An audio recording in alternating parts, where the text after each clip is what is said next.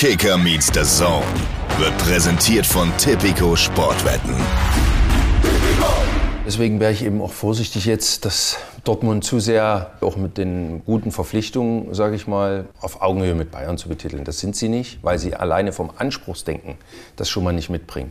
Aufgrund der Historie, aufgrund der letzten Jahre ist Bayern München einfach das ist eine Normalität, Meister zu werden. Bei Dortmund, ich kann gewinnen, aber wenn, wenn wir nicht Meister werden, ist auch nicht so schlimm. Das ist ein völlig unterschiedlicher Ansatz. Kicker meets the Zone, der Fußball-Podcast mit Alex Schlüter und Benny Zander.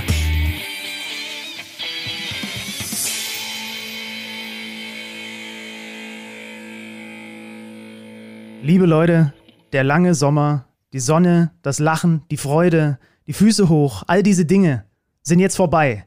Jetzt heißt es wieder Ärmel hoch, sowohl für Alex Schlüter und meine Wenigkeit, wenn es darum geht, einen Podcast zu moderieren, als natürlich vor allem auch für euch, wenn es darum geht, den von vorne bis hinten durchzuhören. Das ist manchmal anstrengender, als den Podcast selber zu machen. Ich begrüße euch ganz herzlich. Kicker Meets the Zone ist zurück aus der Sommerpause und ich grüße auch ganz herzlich nach München zu dem Mann, der sich heute für diesen feierlichen Anlass, dass der Podcast wiederkommt, sogar ein gutes Poloshirt angezogen hat und ausnahmsweise mal nicht aussieht wie so ein komischer Hallodri, der einfach nur mit Augen zu morgens in den Kleiderschrank gegriffen hat. Hallo Alexander Schlüter. Schön, schönen guten Tag nach Leipzig. Ja, ich habe den Sommer genutzt, habe mir ein Poloshirt gekauft und habe Freunde gefunden, denn ich bin nicht alleine hier. Ich grüße aus den, aus den The räumlichkeiten Erstens, weil ich glaube, unsere letzte Folge in Hamburg ist damit geendet, dass wir beiden uns, äh, wie hätte es anders sein können, irgendwo im, im Park, am Volkspark, wahrscheinlich ist es der Volkspark, wahrscheinlich, äh, ja. verlaufen haben. Und äh, also erste Info an euch alle, wir leben noch. Zweite Info, ähm, der Typ, der normalerweise in meinem Keller sitzt, der lebt auch noch. Und ich habe ihn hier gerade getroffen. Das heißt also, herzlich willkommen, Freddy Tappe. Oh, Freddy! Guten Tag. Wahnsinn, oder? Das Normalerweise ist ja fahren wir zu ihm runter, aber er ist tatsächlich über den Sommer hier gewesen. Freddy, äh, wie, wie geht's dir? Bist du, bist du, er ist wohl genährt, liebe Zuhörer. Äh, das ist vollkommen korrekt. Und ich äh, bin einmal durch Deutschland getourt. Ich habe das 9-Euro-Ticket durch, äh, durchgespielt und habe alle 16 Bundesländer bereist. Alle 16? alle 16. Äh, das heißt, ja, guten Sommer gehabt. Ja, das Lustige ist, dass Freddy Benny mich jetzt. kennt nicht mal 16 Bundesländer. das ist, das ist Aber man kann so viel verraten, in Leipzig habe ich ihn ja auch besucht. Ja, also ja, im Gegensatz zu dir, Alexander Schlüter, habe ich ihm auch ein bisschen was von der Stadt gezeigt und so weiter. Aber das ist ein anderes Thema. Das Problem ist, Freddy kann mich jetzt gerade in unserem technischen Setup, was wir hier haben, was wirklich schon wieder das Wildeste ist, was ihr euch vorstellen könnt, kann mich gar nicht hören. Äh, aber ich würde jetzt sagen, also ist jetzt der Moment schon, der traurige Moment schon gekommen, wo du ihm verklickern musst, dass seine Sommerpause jetzt auch beendet ist und er jetzt mit Ja. Wasser und Brot unterm Arm wieder nach unten geht? Das, das ist korrekt. Das konnte er jetzt nicht hören, aber ich glaube, er kann an deinem Blick sehen, dass es Zeit ist, sich zu verabschieden, runterzugehen, seinen Laptop Runter. mitzunehmen und einfach wieder in Statistiken zu wälzen. Wobei ich versprechen kann, eine Statistik, die werde ich ihm einfach klauen und euch gleich mit auf den Weg geben. Denn bevor wir später noch Michael Ballack hören werden, bevor Benny und ich auf die äh, neue Bundesliga-Saison schauen werden und analysieren, wer so auf und absteigt, so dass ihr dann wisst, wer es auf gar keinen Fall werden wird, werden wir über die Fußball-Europameisterschaft der Frauen reden. Wir können leider nicht komplett in Partystimmung sein, weil ihr werdet mitbekommen haben, die deutschen Damen leider gerade in der Verlängerung gegen England verloren haben. Aber es war trotzdem ein tolles Turnier.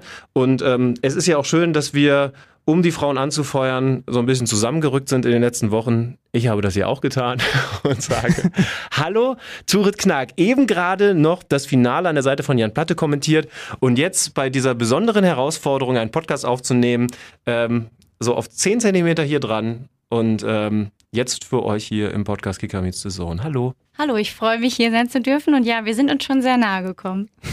Das hättest du dir so auch nicht gedacht. So, so nah sind Benny und ich uns nie gekommen in zehn Jahren Podcast. Das kann man definitiv so nicht sagen. Also wir haben mit ungefähr 15 Leuten mal einen Skandinavien-Trip gemacht in dem Wohnmobil, was glaube ich für drei ausgelegt war. Also äh, das war schlicht und ergreifend gar nicht möglich, dass man nicht äh, so eng aufeinander hängt. Das Gute ist ja, Tore, du bist ja neuerdings seit äh, einiger Zeit auch quasi einfach ganz geübte Kollegin von uns. Ja? Ist ja nicht nur so, dass die feine Dame mal gut Fußball gespielt hat. Mittlerweile macht sie auch noch Podcasts und weiß, wie man vernünftig moderiert.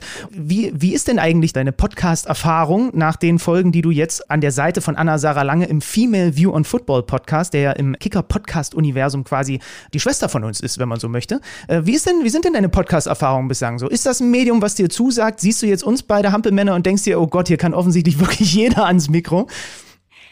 Ja, ich habe jetzt äh, drei Folgen aufgenommen. Ähm, Ich glaube, wir, ich habe so das Gefühl, nach den ersten Sekunden hier, wir sind vielleicht ein bisschen seriöser als ihr. Wir, machen, wir besprechen nur seriöse Themen. Das sagt sie nach drei Folgen. Nein, aber es ist ein tolles Medium. Äh, man kann sich äh, verschiedene Gäste einladen und mit verschiedenen Menschen sprechen. Und ich habe das Podcasten sehr lieb gewonnen. Ich habe ja auch vorher schon viel Podcast gehört und jetzt am Mikrofon zu sitzen macht mir auch viel Spaß. Warst, okay. du eigentlich, warst du eigentlich auch mal Gast in einem Podcast vorher? Ja, ich war schon Gast in Podcasts. Also dann ist das jetzt hier auch kein totales, totales Neuland für dich. Was, was sind jetzt eigentlich so eure Pläne? Ich, ich, muss, ich muss zugeben, auch weil ich Sommerpause hatte, ich habe jetzt noch nicht reingehört. Hattet ihr schon einen Gast? Werdet ihr äh, jetzt Gäste haben in den nächsten Folgen? Wir haben ähm, zwei EM-Spezialfolgen gemacht. Da haben wir unter anderem mit Sarah Dawson und Josephine Henning gesprochen und äh, viel zur Frauen-EM besprochen. Jetzt waren wir vor kurzem in Dortmund und haben mit Hans-Joachim Watzke und Svenja Schlenker gesprochen. Da ging es, äh, ja, das große Oberthema war natürlich Fußball. Wir haben über die Frauen und über die Männermannschaft gesprochen und über die DFL und so weiter. Und ähm, ja, also wir haben im weitesten Sinne einfach über Fußball gesprochen mit den beiden. Also Female View on Football, das wollen wir an dieser Stelle schon mal loswerden. Gerne parallel, egal wo ihr uns gerade hört. Da gibt es definitiv auch den Podcast von Turit und Anna Sarah schon mal auf Abonnieren drücken, wenn ihr das noch nicht getan habt. Und dann äh, könnt ihr einmal im Monat auch Turit beim Podcasten zuhören. Wenn wir gerade, ähm, das kann ich vielleicht den Hörern und Hörerinnen noch verraten, als wir gerade dieses wirklich hochkomplexe technische Setup hier gebastelt haben, lief da auch noch Jan Platte rum, mit dem du gerade das EM-Finale kommentiert hast. Und jetzt lass uns vielleicht mal den, den Bogen finden zu diesem Finale. Ich meine, du bist eine sehr erfolgreiche Spielerin gewesen, warst du ein bisschen angespannt, wenn du weißt, okay, ich kommentiere jetzt ein EM-Finale? Ja, natürlich war ich angespannt. Ich bin ja auch noch nicht super erfahren darin. Ähm, hab mir natürlich gewünscht äh, oder einen anderen Ausgang gewünscht. Ich war natürlich voll fürs deutsche Team. Aber es hat Spaß gemacht, erstaunlicherweise. Kommentieren war ja auch das erste Mal für mich. Ähm, aber habe mich sehr wohl gefühlt an der Seite von Jan. Es war, es war gut, denke ich. Also, Außer das Ergebnis. Dorit, wir halten mal fest. Du, du äh, machst dein Debüt als Kommentatorin im EM-Finale. Du bist stark, zum ersten Mal äh, Gast in einem Podcast bei Kicker Meets the Zone. Also du hast, du, du steigst im ganz hohen Level ein. Das ist eigentlich klar. Und du, du teilst dir AirPods mit Alex Schlüter. Aber da, ja, das ist mein Highlight heute auf jeden Fall gewesen. Und da, da merkt man aber schön manchmal, dass du ihr nicht richtig zugehört hast, weil sie ja gesagt hat, sie war vorher schon im Podcast zu Gast. Mein aber Gott. nicht als Gast. Was? Oder doch? Doch, doch klar. Das habe ich eben gesagt. Oh ja. Gott. Siehst du, und mit sowas musst du wo, muss ich Woche für Woche. Dore, du machst einmal im Monat diesen. Jetzt stell dir mal vor, du musst mit dem Typen Woche für Woche. Du hast ja mitgekriegt, wie das gerade war, mit ihm die Technik hier einzurichten. Egal. Lass uns über das Finale sprechen. Da geht die Stimmung natürlich ein kleines bisschen in den Keller. Ähm, wir lassen uns von der Expertin erstmal erzählen, warum es am Ende dann für die Mannschaft von Martina Voss-Tecklenburg leider, leider spät nicht gereicht hat. Wie hast du das Spiel gesehen? Ja, also ich glaube, man hat schon gesehen, dass beide Mannschaften ein bisschen verkrampft ins Finale gegangen sind, was ja wahrscheinlich auch beim Finale auch normal ist. Also man erlebt ja selten ein Finale, was äh, mit fußballerischem Glanz äh, daherkommt, sondern es sind ja oft wirklich Spiele, wo viel Druck herrscht. Die deutsche Mannschaft hat ein bisschen in der ersten Halbzeit es ähm, oder hat es nicht geschafft, wirklich Druck auszuüben oder ihr Spiel zu spielen, sind in der zweiten Halbzeit ein bisschen aufgewacht, haben das Spiel übernommen, aber ja, am Ende hat es nicht gereicht und ich glaube, dass man auch sagen muss, dass England schon verdient sich den Titel jetzt auch geholt hat. Ich habe natürlich auch reingehört, wie ihr es im Live-Kommentar geschildert habt. Und vor allem bei dem ja dann entscheidenden Gegentreffer zum 1 zu 2 kommen wir direkt schon, glaube ich, das erste Mal ins Diskutieren rein. Du hast es mit Jan auch besprochen. 1 zu 2 nach einer Ecke, Maggie Kelly. Und sie steht am Ende, wenn du so willst, komplett blank vor der deutschen Torhüterin. Und du hast sofort gesagt, ja, das ist so ein bisschen auch dem geschuldet, dass halt komplett im Raum verteidigt wurde. Schlübenmann, sag du mal, wie du die Szene gesehen hast und dann lass uns vielleicht mal ein bisschen über verschiedene Philosophien, was bevorzugt wer, Raum, Mann, Misch, wie auch immer. Sag du mal, wie du diese Szene gesehen hast. Fangen wir mal so an. Ähm, äh, ja, mega unglücklich, dass du den Menschen freilässt, der eben am nächsten zum Tor stehst. Ich bin ja eigentlich eher Befürworter von, von Raumdeckung bei so, bei so Ecken, ähm, weil, ich, weil ich glaube, dass es prinzipiell das Beste ist. Gegentore kannst du auf beide Arten und Weisen fangen, ob jetzt, äh, ob jetzt jeder seinen, seinen Mann, seine Frau hat und da hinterherläuft oder eben der Raum verteidigt wird. Das Problem ist halt, wenn du, wenn du den Raum dann in der gefährlichsten Zone so freilässt, dann ja. ist es, dann ist es schon echt äh, besonders doof. Die Ecken von, von England waren ja in, gerade in der ersten Halbzeit immer auf den zweiten Pfosten gezogen. Also ähm, ich glaube, du hast auch, du hast auch analysiert, dass das sich durch das ganze Turnier gezogen hat. So, so, so genau hatte ich es gar nicht gesehen, aber ähm, umso ärgerlicher, ähm, dass es dann am Ende eine Ecke ist, die, die genau den entscheidenden Treffer bringt. In der Phase, in der ja Deutschland, ich würde mal sagen, leichte Vorteile hatte, auch wenn, wenn da jetzt keine absolute drückende Überlegenheit mehr war, weil man natürlich schon auch gemerkt hat, dass da dann auch viel gewechselt werden musste. Ja. Was sagt die Ex-Spielerin? Ich muss sagen, ich bin eigentlich ein Fan von einer Mischung aus Raum, Verteidigung und Mann- bzw. Fraudeckung in dem Fall. Also ich glaube, dass es immer gut ist, wenn du die wichtigsten Räume am kurzen, langen Pfosten und so einer Zentrale mit einer freien Spielerin besetzt hast oder einem Spieler, aber auch Zuordnung hast. Und ich, ich glaube auch, dass es wichtig ist, ähm, vor der Torfrau, wenn da eine Spielerin steht, da jemand zuzustellen, ähm, die dann auch ein bisschen Platz machen kann für die Torhüterin, da ein bisschen sich in den Weg stellen kann. Also ja, aber es gibt eben auch viele Torhüter und Torhüterinnen, die gerne die Freiheit im Fünfer haben und so Ja. wenig Leute wie möglich da stehen haben wollen. Die dann eben sagen, dann lass die Spielerin da stehen, ich räume die selbst aus dem Weg. Gut, es war jetzt auch kein hoher Ball, wo Merle Froms hätte hinkommen können, sondern der ist ja ein bisschen unglücklich wieder zurückgekommen ähm, in den Fünfer. Ja, also ich, ähm, von meiner Seite aus, ich mag eher so eine Kombination aus beiden. Doppelt ärgerlich. Also du hast es gesagt, ich habe es auch so gesehen, dass die Engländerinnen am Ende verdient das Spiel gewonnen haben. Aber klar, wenn du auf die beiden Tore guckst, dann siehst du da halt auch Fehler. Gut, das passiert im Fußball immer. Wenn es keine Fehler gäbe, würden die Tore nicht fallen. Ähm, das 1 zu 0 aus äh, englischer Sicht mit einem wunderbaren Ball in die Tiefe. Und auch das habt ihr schön angesprochen, dieses ja, ist es am Ende äh, Tore, ein, ein Missverständnis da in der zentralen Verteidigung gewesen? Äh, Du, du hast im Live-Kommentar gesagt, da wurde noch versucht, die Torschützin zu übergeben. Und ich glaube, ich habe extra noch mal drauf geguckt, genau in dem Moment äh, dreht sich Hegering in die andere Richtung. Und ich glaube, deswegen hat sie von dem Übergabeversuch gar nichts mehr mitbekommen. Ne? Ja, vielleicht war sie auch ähm, ein, zwei Meter zu weit vorne. Das heißt, die Kette war nicht mehr auf einer Höhe. Und sie geht dann eben in ihrem Rücken weg. Und man hat ich, im Live-Bild gesehen, Kathi Henrich hat versucht, ihr noch das Kommando zu geben, dass im Rücken äh, eine Spielerin wegläuft. Wenn du dann nicht auf einer Höhe bist, sondern so ein bisschen versetzt und dadurch das Abseits aufhebst, das kannst du dann auch am Ende nicht mehr verteidigen. Das heißt, da hätte halt vorher die Abstimmung äh, ein bisschen besser sein müssen. Ja. Ich möchte trotzdem ärgerlich. festhalten, dass wir auch ein sehr schönes eigenes Tor geschossen haben. klar, Ähm, logisch. Wunderbar, wunderbar rausgespielt, tatsächlich von, von ganz hinten angefangen. Ähm, jetzt muss man natürlich auch noch über das reden, was da direkt zu Spielbeginn ein Schockmoment gewesen ist, nämlich dass Poppy nicht dabei gewesen ist. Äh, Du kennst sie selber auch als Ex-Mitspielerin. Bitter klar, aber, aber wie bitter? Nicht nur als Leistungsträgerin, die, die im Halbfinale überragt hat, sondern auch als Führungsspielerin. Wie, was macht das mit der Mannschaft, wenn dann kurz vor Anpfiff offensichtlich klar geworden ist, wegen muskulärer Probleme kann sie nicht dabei sein? Ja, das macht schon auf jeden Fall was mit der Mannschaft, weil wenn du weißt, das ist die Spielerin, die in den letzten Spielen die Tore für uns gemacht hat, dass die Spielerin, die vorangeht, auf die wir zählen können und die dann kurz vorher ausfällt, das ist erstmal ein Schockmoment. Klar du eine Lea Schüller, die ist ähm, auch eine echt gute Stürmerin, macht auch viele Tore beim FC Bayern München. Aber trotzdem, wenn du dann diese Spielerin, die jetzt in den letzten Spielen sich so in den Vordergrund gespielt hat, wenn die kurzfristig ausfällt, das ist erstmal ein Schockmoment auch als Mannschaft und das macht auch was mit dir. Also du gehst, glaube ich, schon anders ins Spiel, als, als wenn sie dabei gewesen wäre. Ich habe eine Frage zum, zum grundsätzlichen Turnierverlauf beziehungsweise zum Kader ähm, der Nationalmannschaft. Es war ja trotzdem ein erfolgreiches Turnier, ich glaube, das können wir mal festhalten. Ne? Also nicht nur, dass der Frauenfußball grundsätzlich ähm, als, als Gewinner zu zählen ist, sondern die deutsche Nationalmannschaft hat ja wirklich beeindruckende Spiele gehabt. Ich habe vorher eine Decoded-Folge aufgenommen mit, mit Inka Grings und wir haben natürlich schon so ein paar Baustellen gesehen. Also die Verteidigung, wo ich sagen muss, gerade die beiden Innenverteidigerinnen, auch wenn es jetzt bei dieser Übergabe nicht gut funktioniert hat, fand ich beeindruckend. Ähm, Im Tor war ja für diejenigen, die das nicht so verfolgt haben, grundsätzlich erstmal eine ganz komplizierte Konstellation vorzufinden mit der ja, lang verdienten Almut Schuld, verdrängt von Merle Froms. Und ich habe dann die Frage gestellt, äh, kann sowas in einem Turnier überhaupt funktionieren? Also nicht nur, dass sie aus der Nationalmannschaft verdrängt wurde nach, nach der Babypause, sondern beim Verein ist sie ja im Grunde jetzt auch ersetzt worden. Haut das wirklich hin? Was sind das für, für, zwei Mädels, dass das zumindest nicht anzumerken ist, dass da Spannungen da waren? Also konkret, waren auch wirklich keine Spannungen da oder sind die beiden dann so, so professionell, um sich da zumindest nichts anmerken zu lassen? Äh, Die Spannungen waren mit Sicherheit da und die waren mit Sicherheit auch vor dem Turnier da, weil da kämpft ja jeder um seine Position und da hast du auf jeden Fall eine Rivalität.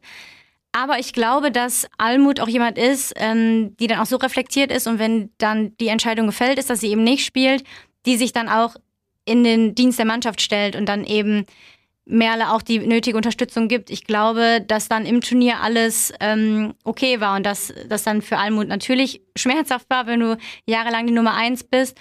Aber ich glaube nicht, dass das dem, im Turnier noch eine Rolle gespielt hat. Und zur Innenverteidigung noch. Ja, es war, glaube ich, riskant, aber ich glaube, es war im Endeffekt alles richtig gemacht, um Marina Hegering zu nominieren und als Stammspielerin auflaufen zu lassen obwohl sie so wenig in der Liga gespielt hat aufgrund von Verletzungen, weil sie hat ja im Turnier einfach auch gezeigt, was für eine unfassbare Qualität sie hat. Und eine Kathi Hendrich hat sowieso eine überragende Saison beim VfL Wolfsburg gespielt. Und die haben das, obwohl sie noch nicht oft zusammengespielt haben, wirklich gut gelöst. Ähm, klar, das Tor jetzt, äh, das sind aber Fehler, die können immer mal passieren. Aber über das gesamte Turnier hinweg, fand ich, haben wir eine sehr stabile Innenverteidigung gehabt. Ja. Es ist so oder so auf jeden Fall schade. Einfach ja, schade. aber äh, schade total. Aber grundsätzlich ähm, ja doch irgendwie auch toll, was da passiert ist die letzten, ja, die letzten Wochen. Also äh, äh, wahnsinnige Einschaltquoten bei uns bei den öffentlich-rechtlichen. Ähm, toller Fußball, begeisternder Fußball.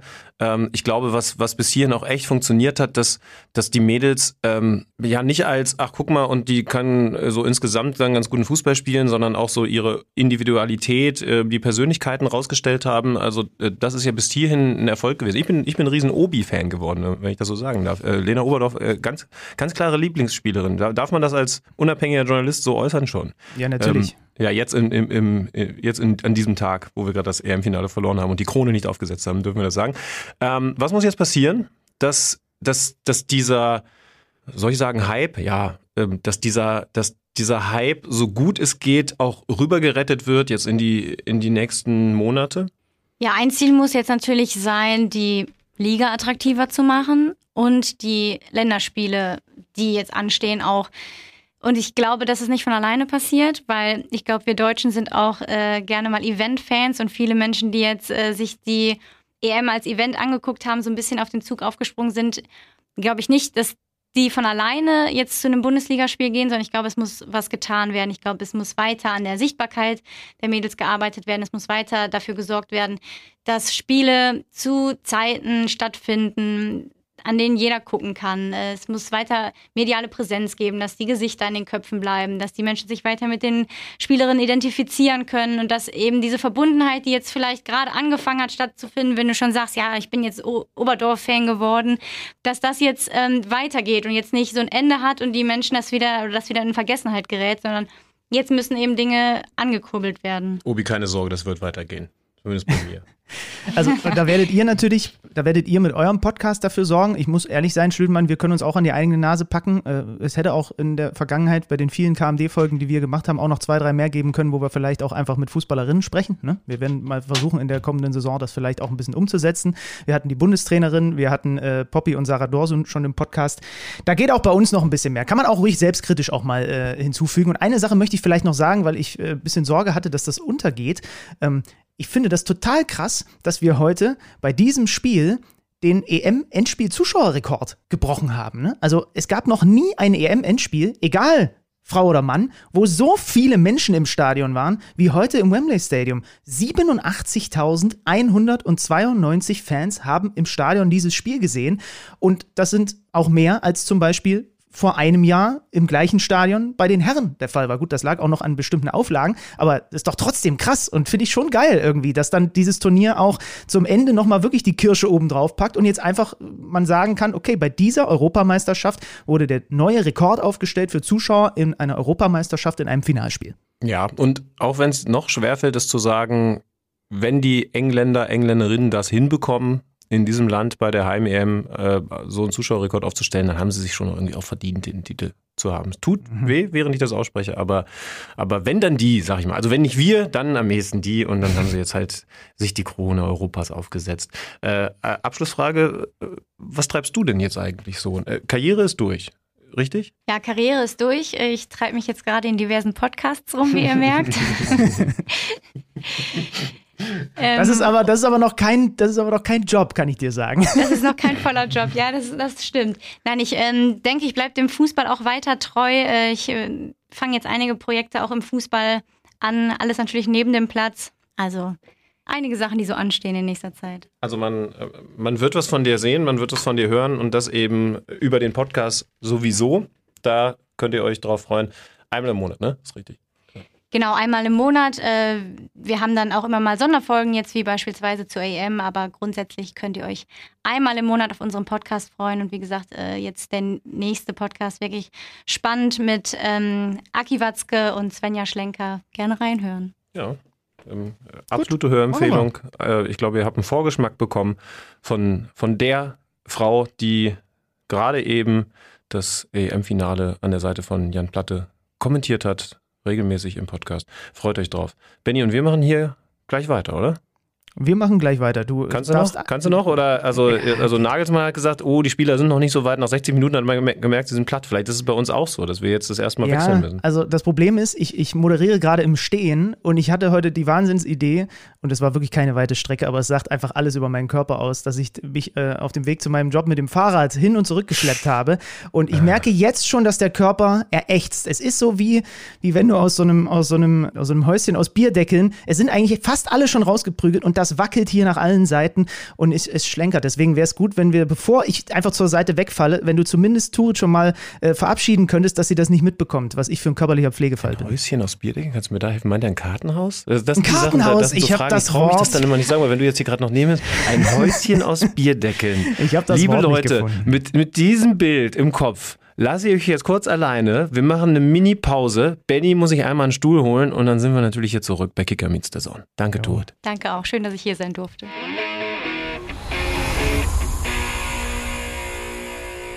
Und da sind wir auch schon wieder. Wobei aus dem schon dann doch jetzt ein paar Stunden mehr geworden sind, denn ja, es ist nur vernünftig gewesen, dass wir uns, nachdem es gestern etwas später geworden ist, doch nochmal so die drei Stunden, die Benny Zander an Schlaf braucht, aufs Ohr gehauen haben.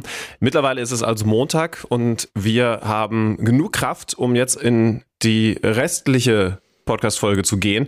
Äh, wir haben ja auch noch eine Menge vor. Also Ja. insofern ist es ganz gut, dass wir, dass wir jetzt nochmal Kraft getankt haben. Ja, wir haben äh, Michael Ballack gleich noch im Interview. Du hast ausführlich mit ihm gesprochen. Das habt ihr schon in der Episodenbeschreibung gelesen. Gut, Äh, wie viel du dafür jetzt vorschlafen musstest, um jetzt gleich bei, bei meinem Gespräch mit Michael Ballack zuzuhören, das sei mal dahingestellt. Äh, immer clever, einfach immer clever planen. Aber man muss ja auch dazu sagen, wir wollen ja wieder in den normalen Podcast-Rhythmus kommen und wir nehmen nun mal normalerweise montags auf. Also Michael Ballack und dann haben wir uns überlegt, es wird nachher, ja, beruhigt euch, es wird nachher auch noch eine Info geben zur Kicker-Manager-Liga. Mein Gott, bist du auch so zugespammt worden die letzten Tage? Äh, ja, also äh, die, die Leute haben offensichtlich weiterhin Lust drauf, nachdem ich zum Ende der Saison die, die, so ein bisschen Du hast einfach gestreikt, ne? einfach Ja. nur noch mein, mein, mein, mein Team verteufelt habe, habe ich jetzt dann doch festgestellt, dass ihr offensichtlich erfolgreicher und deswegen auch motivierter beim Thema Kicker-Manager-Spiel seid als ich. Aber hey, dann, dann lasse ich mich an euch mit hochziehen, ist doch okay.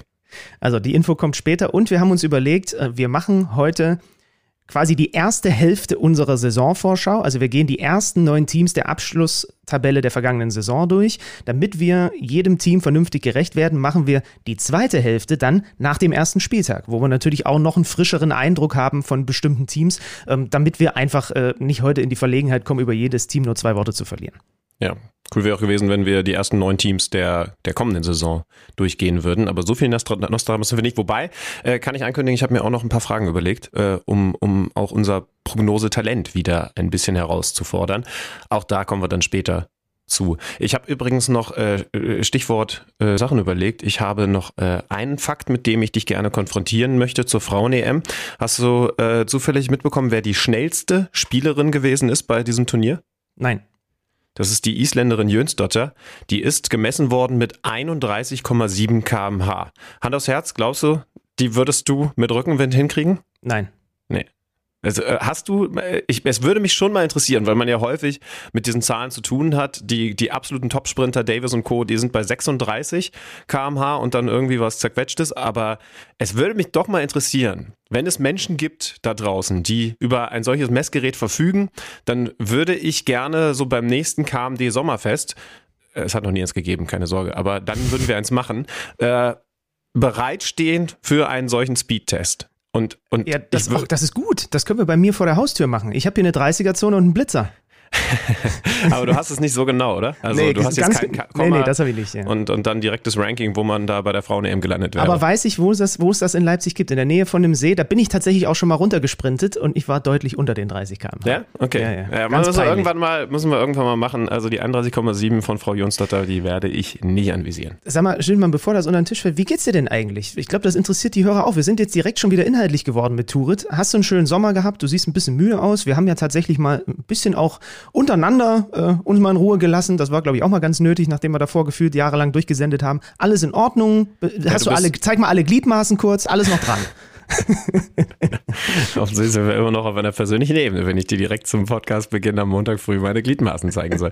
ähm, nö, mir, mir, mir geht's gut. Ich habe jetzt gerade äh, also gemerkt, dass es wieder losgeht und direkt ist mein, mein, mein Schlafkonsum dann auch auch direkt wegrationalisiert worden am Wochenende. Wobei das war so eine Mischung aus Privat und, und, und, und bei Job, weil ich, ähm, ich war gestern im Doppelpass und vorgestern auf dem Waldfest am Tegernsee. Ja.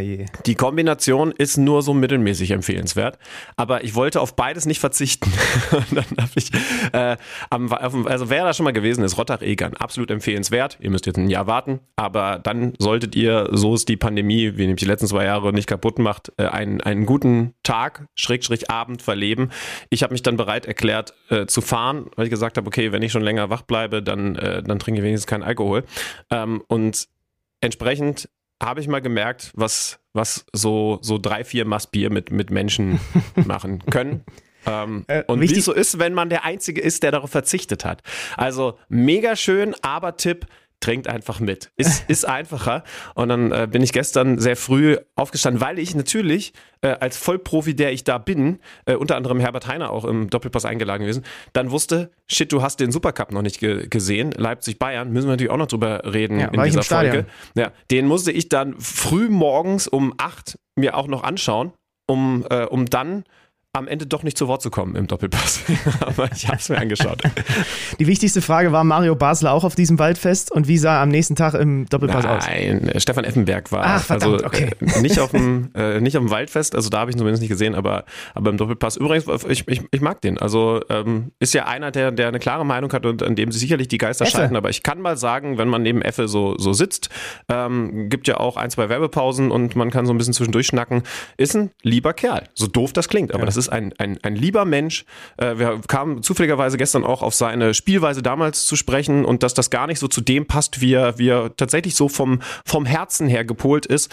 Äh, und er hat auch gesagt, das war halt damals mein Job. Ich musste, äh, ich musste halt gewinnen für meine Mannschaft und ab und zu dann auch deswegen mal einen wegflexen. Aber das ist wirklich ein, ein Typ mit einem, mit einem guten Herzen. Mit der einen oder anderen Macke, ganz klar. Äh, weiß er, glaube ich, auch selber, aber, aber, aber, ein, aber ein guter Typ. Ja. Keine Sorge, Kann ich wird er, über, sagen. wird er über dich auch sagen, aber nur das mit der Macke und ohne das mit dem äh, guten Typ und dem Herzen am rechten Fleck. Ähm, ich würde gerne noch äh, dir kurz die Geschichte erzählen. Ich war ja in Nordamerika unterwegs im Urlaub äh, von, was. von Benny Zanders erstem MLS-Spiel. Möchtest du die gerne hören? Ja, bitte. Ähm, ich hatte den Trip extra so gelegt, dass der in äh, äh, LA beginnt und in Vancouver endet, um am letzten Wochenende in Vancouver samstags auf ein Konzert von Rise Against zu gehen. Sehr gute Band, sehr gutes Konzert. Und sonntags dann Fabi Herbers und Co. mit Chicago in Vancouver spielen zu sehen. Extra in Deutschland schon Ticket gekauft, mit dem Herbers hin und her geschrieben. Der war sogar noch so nett und hat gesagt, ey, warum hast du dir ein Ticket gekauft? Das hätte ich dir sogar noch, äh, hätte ich dir doch besorgt. Also sehr, sehr nett von ihm, aber äh, habe ich dann halt irgendwie alles schon gemacht. So, jetzt springen wir kurz nach vorne. Zu Samstagabend nach dem Konzert. Ich sitze äh, auf dem Rückweg äh, zum Hotel und gucke auf mein Handy nach dem Konzert, bin relativ verschwitzt und noch sehr glücklich, wie das immer bei mir nach solchen Konzerten ist, und gucke auf mein Handy und kriege plötzlich eine WhatsApp von Fabi Herbers, wo drin steht, Benny, ich habe dich überall gesucht, aber nicht gefunden. Und der erste Impuls von mir war, hä, wir haben uns doch gar nicht für vorm Spiel verabredet. Und dann hat es ungefähr zehn Sekunden gedauert und rat mal, was dann passiert ist. Dann ist mir aufgefallen, dass offensichtlich dieses verdammte Spiel an dem Samstagabend war. Und ich, weil ich die Tickets in Deutschland gekauft habe Ja, und ja. vorher beim Kicker geguckt habe, wann Vancouver spielt und beim Kicker natürlich der nächste Tag stand, weil in Deutschland ja dann schon der nächste Tag ist, habe ich mich selber um meine MLS-Premiere gebracht und darum, nicht nur Fabi Herbers zu sehen. Äh, Rafa Zichos hat für Chicago als Kapitän gespielt, hat ein Tor geschossen. Sherdan Shakiri hat für Chicago gespielt, hat ein Tor geschossen. Bei Vancouver spielen nicht nur Florian Jungwirth, sondern wurde kurz vorher Julian Gressel hin getradet. Der ist, der hat da sein erstes Spiel gemacht. Klar, und ich weil habe sie diese, mitgekriegt haben, dass du kommst. Ja. und ich, ich habe vier Deutsche plus Sherdan Shakiri und meine MLS-Premiere verpasst, weil ich einfach den Kalender nicht lesen kann. Ich würde aber sagen, eigentlich ist der Kicker schuld. Ich kenne, äh, wir sollten sowieso hier mehr auf den Kicker schieben in der kommenden Saison, habe ich mir vorgenommen. äh, ich kenne das, das, das, äh, das Problem tatsächlich auch von der, von der NBA, wenn ich, äh, wenn ich früher häufiger da äh, Aber bin. wie amateurhaft. Wir haben doch äh, selber schon einen einen NBA-Trip gemacht. Es muss mir doch auffallen. Naja, du, ist, äh, du kannst es so oder so sehen. Wir können auch retrospektiv jetzt sagen, wie geil, dass dieser NBA-Trip halbwegs geklappt hat. Wir offensichtlich eigentlich nicht dafür gemacht sind, Kalender zu lesen. Ja, schade, aber hey, dann hast du noch was auf der Löffelliste. Ähm, musst du halt mal wieder hin. Ja. Löffel- aber was ist denn die ansonsten hast du dich Löffelliste? gut erholt. ja, ansonsten habe ich mich sehr gut erholt. War ein sehr schöner Trip. Ich versuche immer noch, ich bin ja erst gerade vor ein paar Tagen wiedergekommen, die Eindrücke alle zu verarbeiten, denn es waren am Ende vier große Städtetrips plus Land und Leute in äh, nicht ganz drei Wochen. Ähm, ich fühle mich immer noch ein bisschen erschlagen. Ja, ich, ich glaube, Nordamerika ist auch noch dabei, die Eindrücke Benny Zander zu verarbeiten. äh, gib, gib diesem Kontinent noch ein paar Wochen. Löffelliste ist die Liste äh, der Dinge, die du machst, bevor du den Löffel abgibst. Da hast du jetzt die MLS noch drauf. Ja, definitiv. Was, was es jetzt für dein Privatleben bedeutet, dass du im Urlaub ein MLS-Spiel besuchen willst, anstatt irgendwie die schöne Natur und was, was Nordamerika gerade da Hallo, oben so zu bieten hat, äh, zu genießen, das äh, diskutieren wir in unserem Privatpodcast. Ähm, äh, The Life of Benny Sander. Wollen wir jetzt Michael Ballack hören? Ja, unbedingt. Äh, Denn Ja. du warst ja, als ich noch im Urlaub war, warst du schon wieder fleißig und hast mit Balle, wie, darf man ihn überhaupt Balle nennen? Oder Nicht mal annähernd. Nicht mal annähernd. Man darf Okay. ihn nicht Balle, nicht Ballon, nicht Ballon nennen. Okay. Mit dem neuen The Zone-Experten Michael Ballack hast du zusammengesessen und ausführlich über ihn sowohl, aber auch äh, über die Bundesliga und die äh, kommende Saison so ein bisschen gequatscht. Ja, also was mir ein großes Anliegen war, ähm, ich meine, er ist der Capitano. Ähm, wird man zum Capitano geboren, wird man zum Capitano gemacht? Und da meine ich jetzt nicht, äh, hier ist die Binde, sondern Stichwort Führungsspieler. Äh, das, äh, das war so eine Frage, die ich gerne mit ihm klären wollte. Ansonsten habe ich natürlich versucht, ein bisschen mit ihm anzubändeln, weil ich jetzt in Zukunft viel Zeit mit ihm verbringe. Ihr kennt mich. Ob das gelungen ist, ihr hört es jetzt.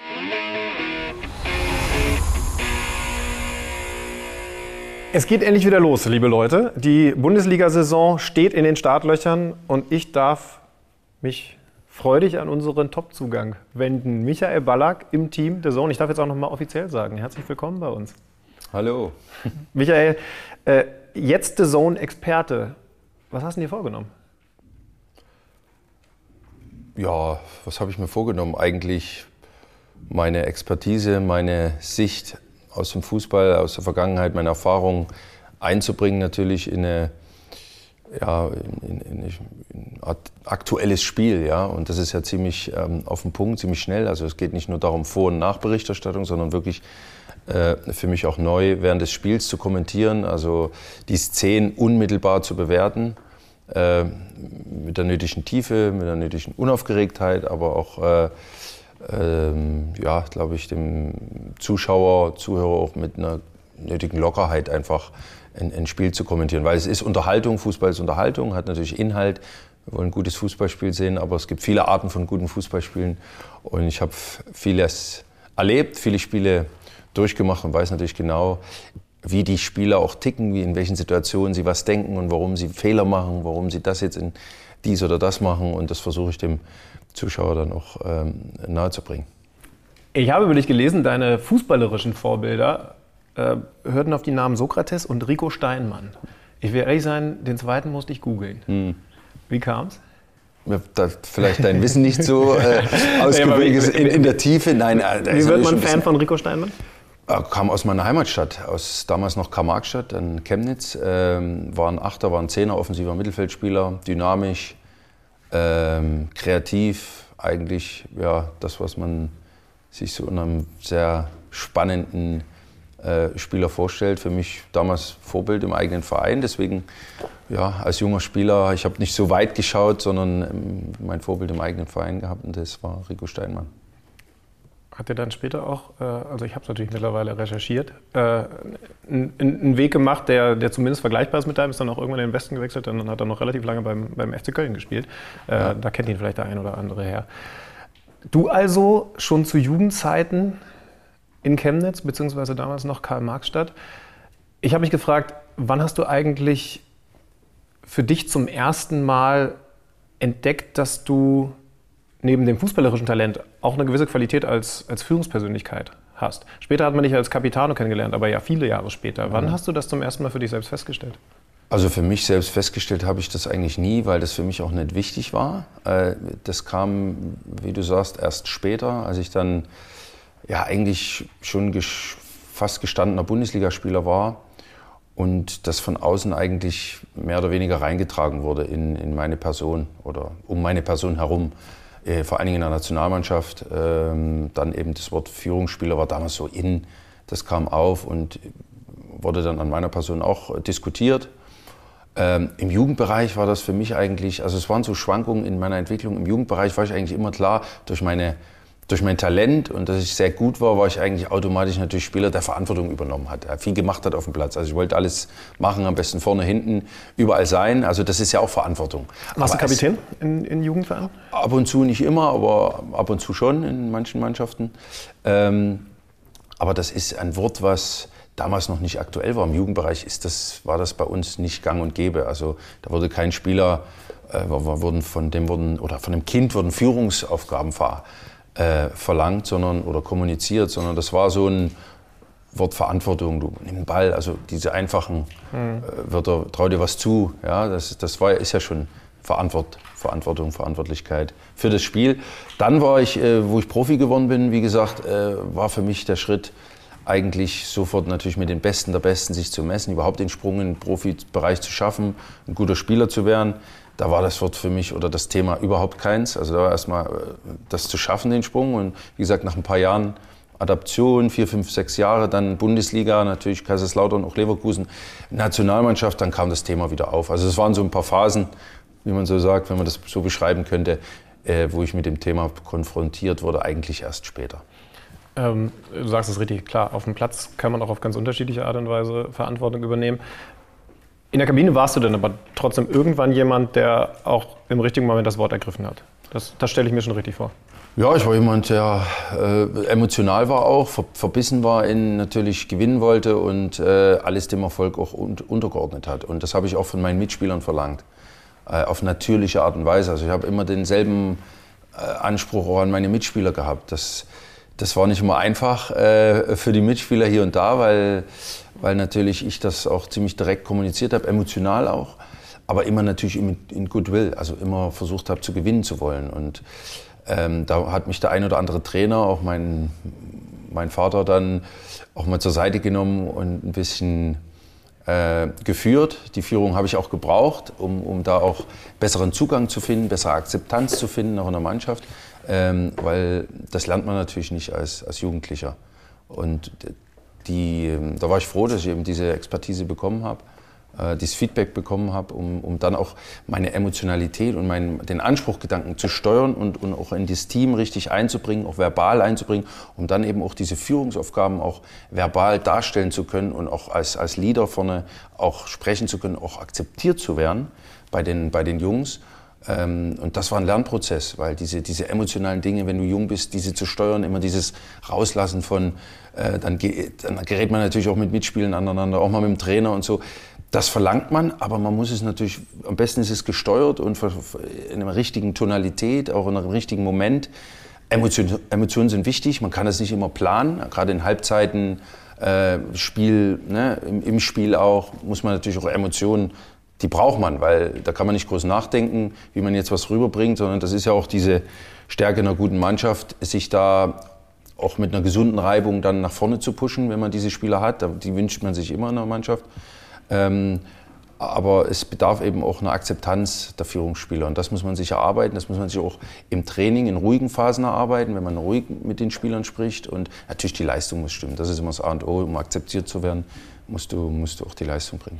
Aber, aber heißt nochmal einfacher ausgedrückt, du musstest für dich selbst auch lernen oder beigebracht bekommen, äh, nicht derjenige zu sein, der dann auch zum Mitspieler die ganze Zeit, äh, meckern ist jetzt schon ein sehr negatives Wort, aber, aber permanent kritisch ist, sondern, sondern das in den richtigen Momenten einzusetzen, weil du sagst, die Akzeptanz ja das Allerwichtigste ist. Und die geht natürlich weg, wenn der Mitspieler denkt, ja gut, der Ballack ist ja sowieso ständig am Nörgeln.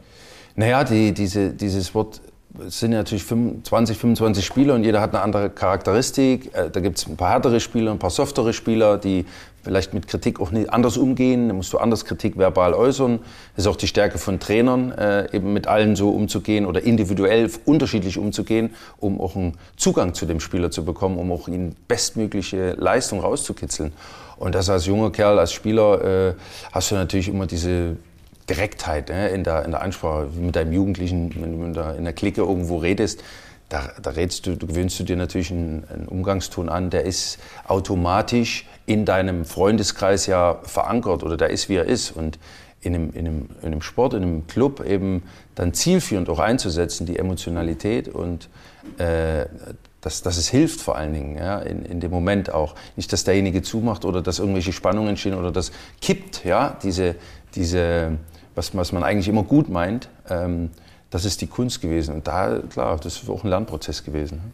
Also das heißt, wenn ich jetzt ehemalige Mitspieler von dir fragen würde, würden die sagen, also der, der, beste, der beste Michael Ballack war der, bei dem du wusstest, er ist zwar kritisch mit mir selbst, ich muss mir schon einen Arsch aufreißen, weil er wird es ansonsten ansprechen, aber er geht vorweg und man weiß eben, er macht es ja genauso, er ist ja genauso hart zu sich.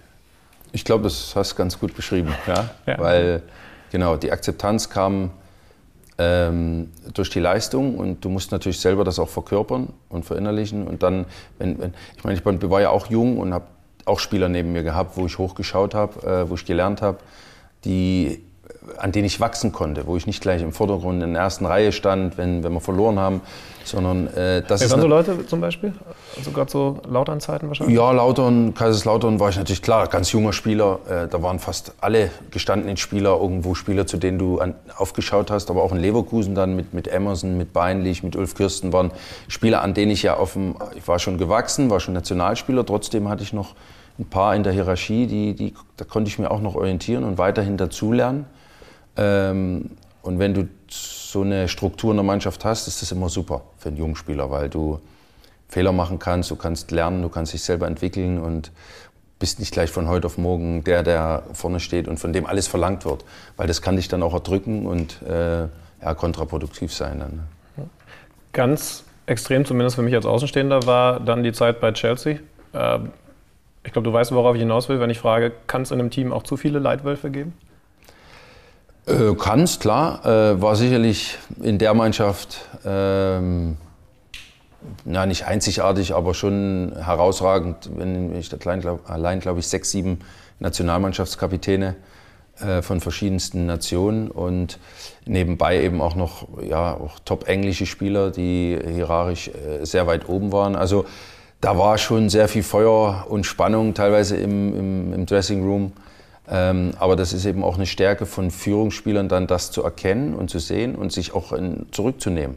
Hast in einer da, gewissen also Form. hast du dich auch anders verhalten im Vergleich zu der Bayernzeit der Leverkusen? Ja, ich habe natürlich gemerkt, es war nicht, es war auf viel, viel mehr Schultern verteilt, die Verantwortung. Und man wusste immer, der ein oder andere äh, findet jetzt Worte oder springt mal ein oder springt in den Momenten ein oder ja, sagt was in der Kabine oder wie auch immer oder auf dem Trainingsplatz.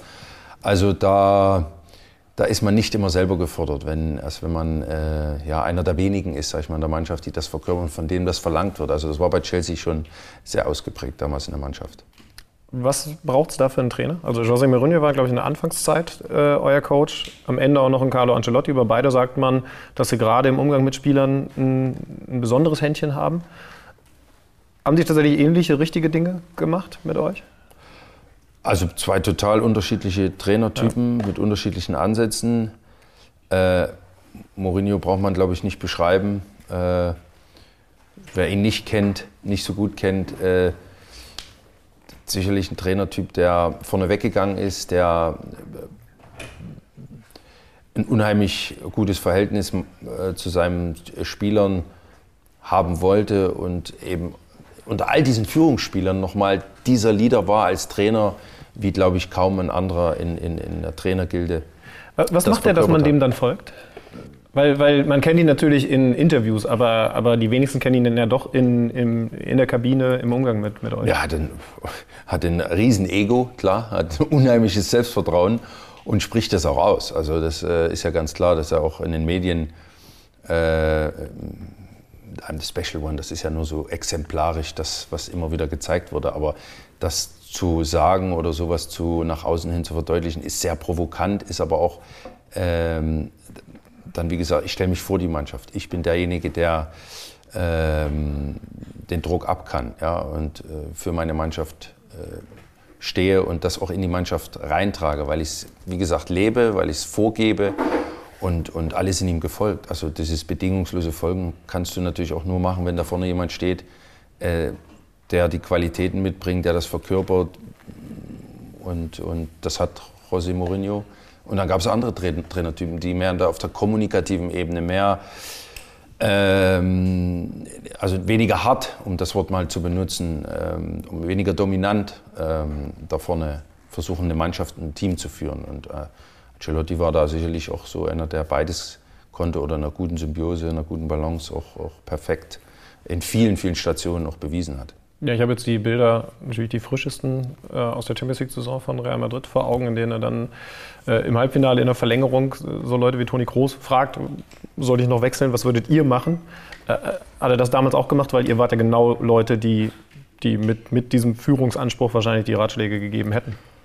Ja gut, das war sicherlich eine Ausnahmesituation, so ein Champions League-Finale. Äh, grundsätzlich hat er schon immer das Feedback geholt und, und es war ihm wichtig, die der gute Kontakt zu den Topspielern, der musste da sein. Er wusste natürlich genau, er braucht den Dressing Room, er braucht die starken Spieler, um auch seine Ideen äh, in die Mannschaft reinzutragen oder dass das die Mannschaft auch mitträgt. Das ist, glaube ich, für jeden Trainer ein Schlüssel, ähm, um erfolgreich zu arbeiten in der, in der, Mannschaft. Und da hat er schon ähm, immer wieder ein Ohr bei uns Spielern gehabt, aber hat natürlich auch dann eigene Entscheidungen getroffen. Das hat man ganz klar gesehen. Äh, wie gesagt, mit seiner großen Erfahrung, glaube ich, dann perfektioniert und auch jetzt nochmal in, in einem höheren Alter mit, mit Real Madrid, äh, mit einer Mannschaft, die sicherlich nicht, die viele nicht am Anfang auf, der, auf dem Zettel hatten für den, für den Champions League-Sieg. Ähm, Großartiges geleistet, Einzigartiges geleistet, ja, alle, alle englischen Mannschaften geschlagen. Also der, der, der, hat natürlich alles erlebt und demzufolge ähm, fast ein perfekter Trainer. Jetzt haben wir vorhin über Rico Steinmann geredet, dem du gerne zugeschaut hast. Äh, wer fällt dir ein von den aktuellen Profis? Wem, wem schaust du aktuell gerne beim Fußballspielen zu? Ähm, ich bin großer Fan von Kevin De Bruyne, weil er ja doch in den letzten Jahren bei einem Top-Club sich durchgesetzt hat. Er hat ja auch Stationen in der Bundesliga gehabt. Ähm, mit Höhen und Tiefen. Und, aber sein Werdegang ist, ist absolut top und hat sich dort zum absoluten Weltklasse-Spieler entwickelt, äh, mit einer guten Mentalität, mit einer äh, wirklich flexiblen Spielart, ja, äh, in, einem, in einem sehr, ja, in einem PEP-System, wo wir immer sagen, sehr systematischen Fußball, relativ systematischen Fußball, einer der Spieler ist, die trotzdem noch dieses, diesen Esprit haben und auch diese dieses, dieses Selbstverständnis von Freiheit, äh, auch aus der Position rauszugehen, sowohl defensiv als auch, auch offensiv äh, mit absoluten Stärken, hat sich defensiv auch, auch äh, sehr verbessert. Und äh, also ich schaue vielen Spielern gerne zu, aber man könnte jetzt viele aufzählen. Ähm, wie gesagt, ich wollte mal, wollte mal nur einen Ich glaube, De Bruyne wäre dann ja so ein Kandidat, der vor allen Dingen über seine Leistung auf dem Platz als Führungsspieler auftritt. Also jetzt kenne ich ihn nicht persönlich, aber es würde mich wundern, wenn, wenn jetzt City-Mitspieler erzählen würden, das ist derjenige, der fünf Minuten vor Anpfiff nochmal das Wort ergreift.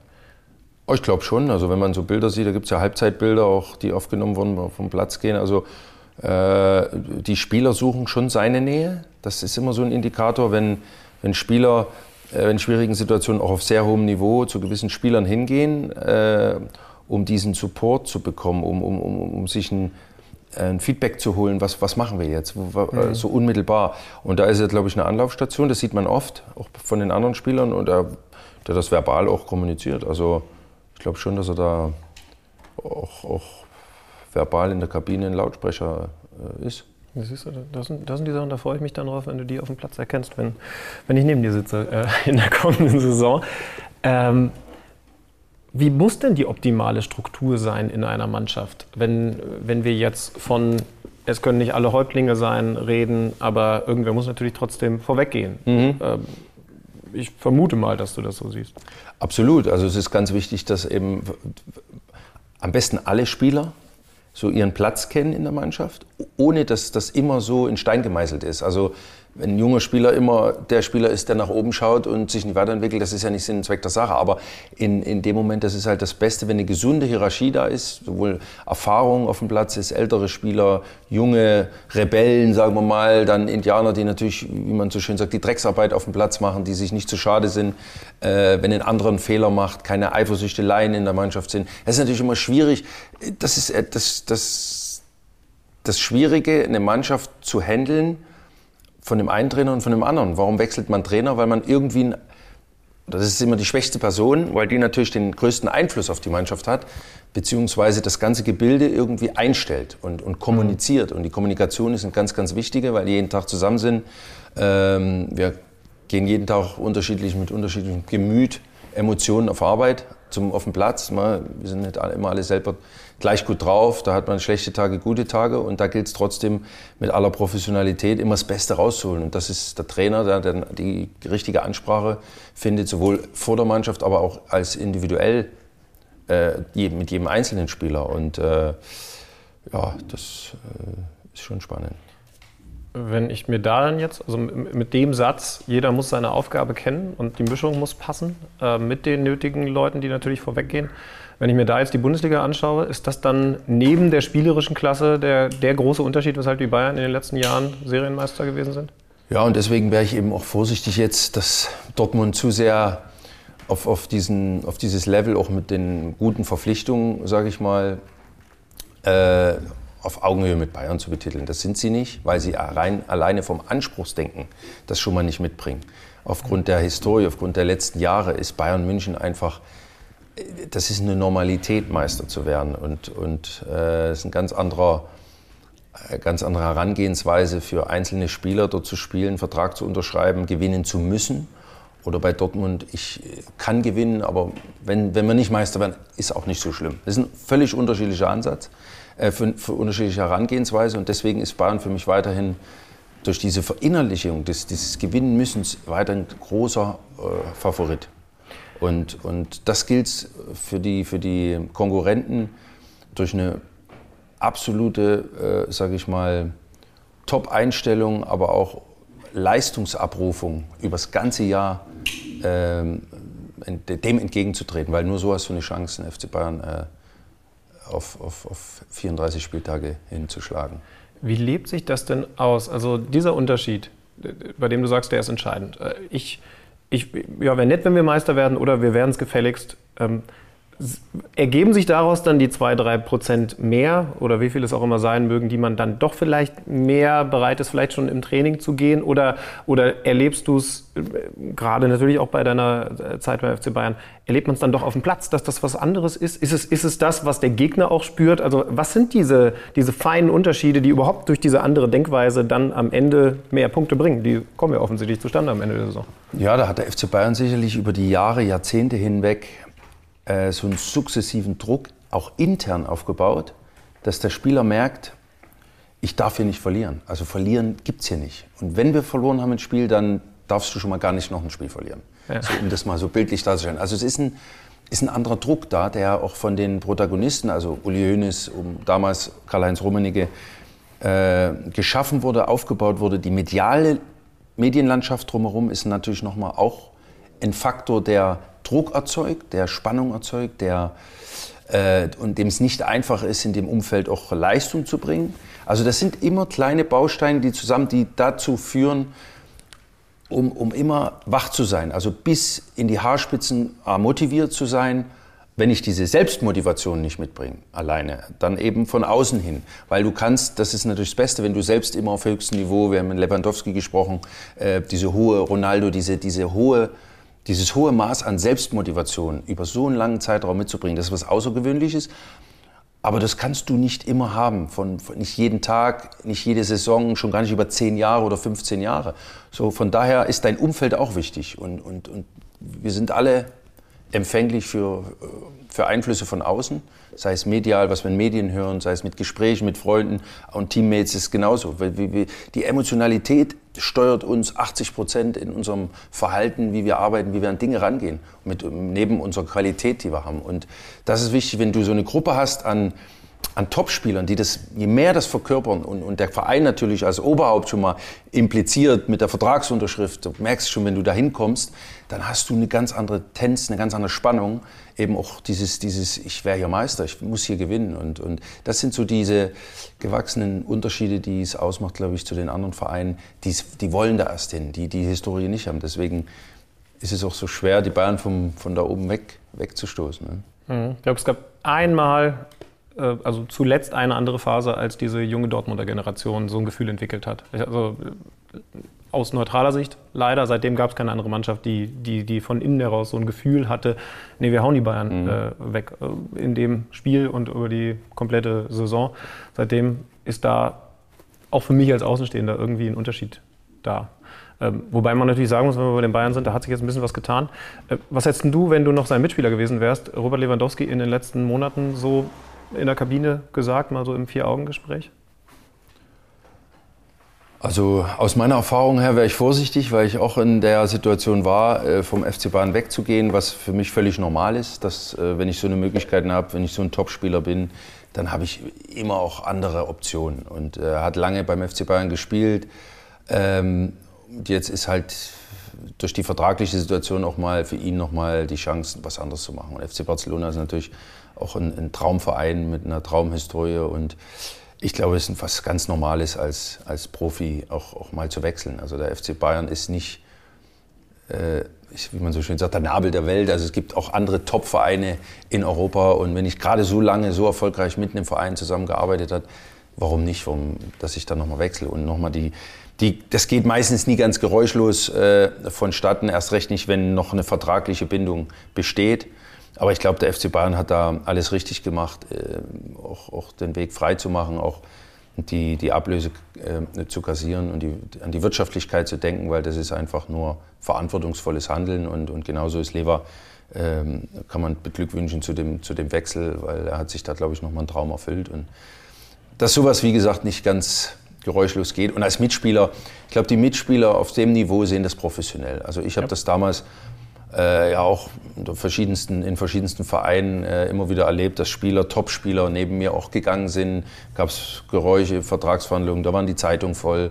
Aber das musst du ausblenden als Spieler. Wenn es dann irgendwann überhand nimmt oder die Leistung darunter leiden, okay.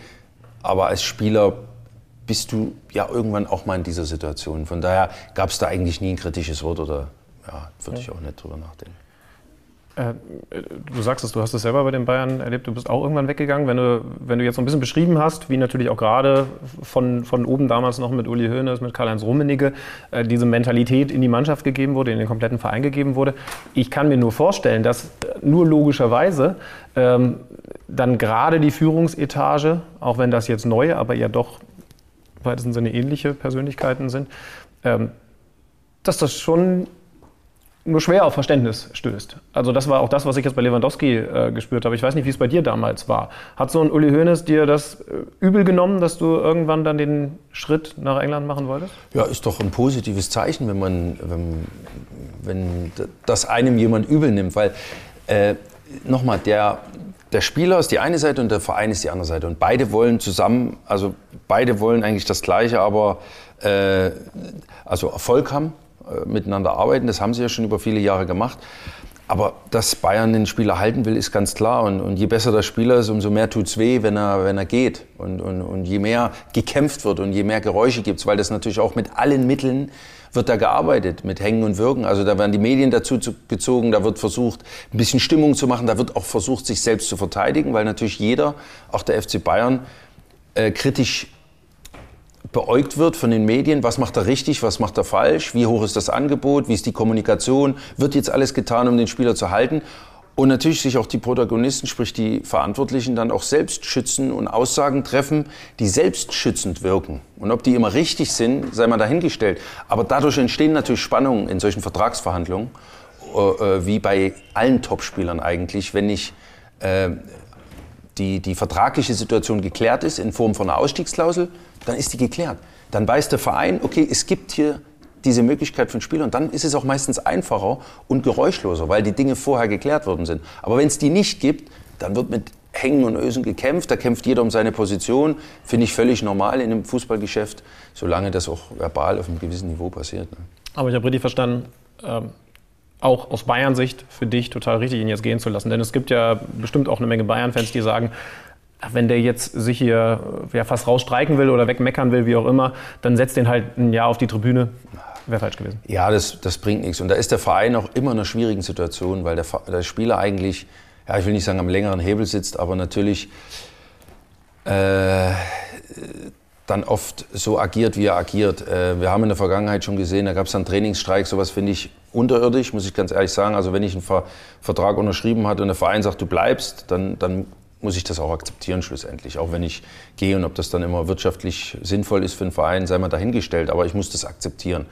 Ähm, aber diese Konstellation, äh, dass diese, oder dieses Druck ausüben, diese Eventualität, der sitzt dann auf Tribüne, sind eben Teil des Spiels, Teil des Druckaufbau und so weiter. Du wirst schon sehen, was passiert, wenn du hier nicht so nach dem Motto. Mhm. Also, und wenn dann zum Schluss alles äh, passiert ist, dann ist das auch wieder vergessen. Also nochmal, ich würde das nicht überbewerten. Ich würde das äh, Teil des Spiels sehen. Es geht um sehr, sehr viel Geld. Das muss man einfach so sagen. Es geht um unheimlich viel Geld.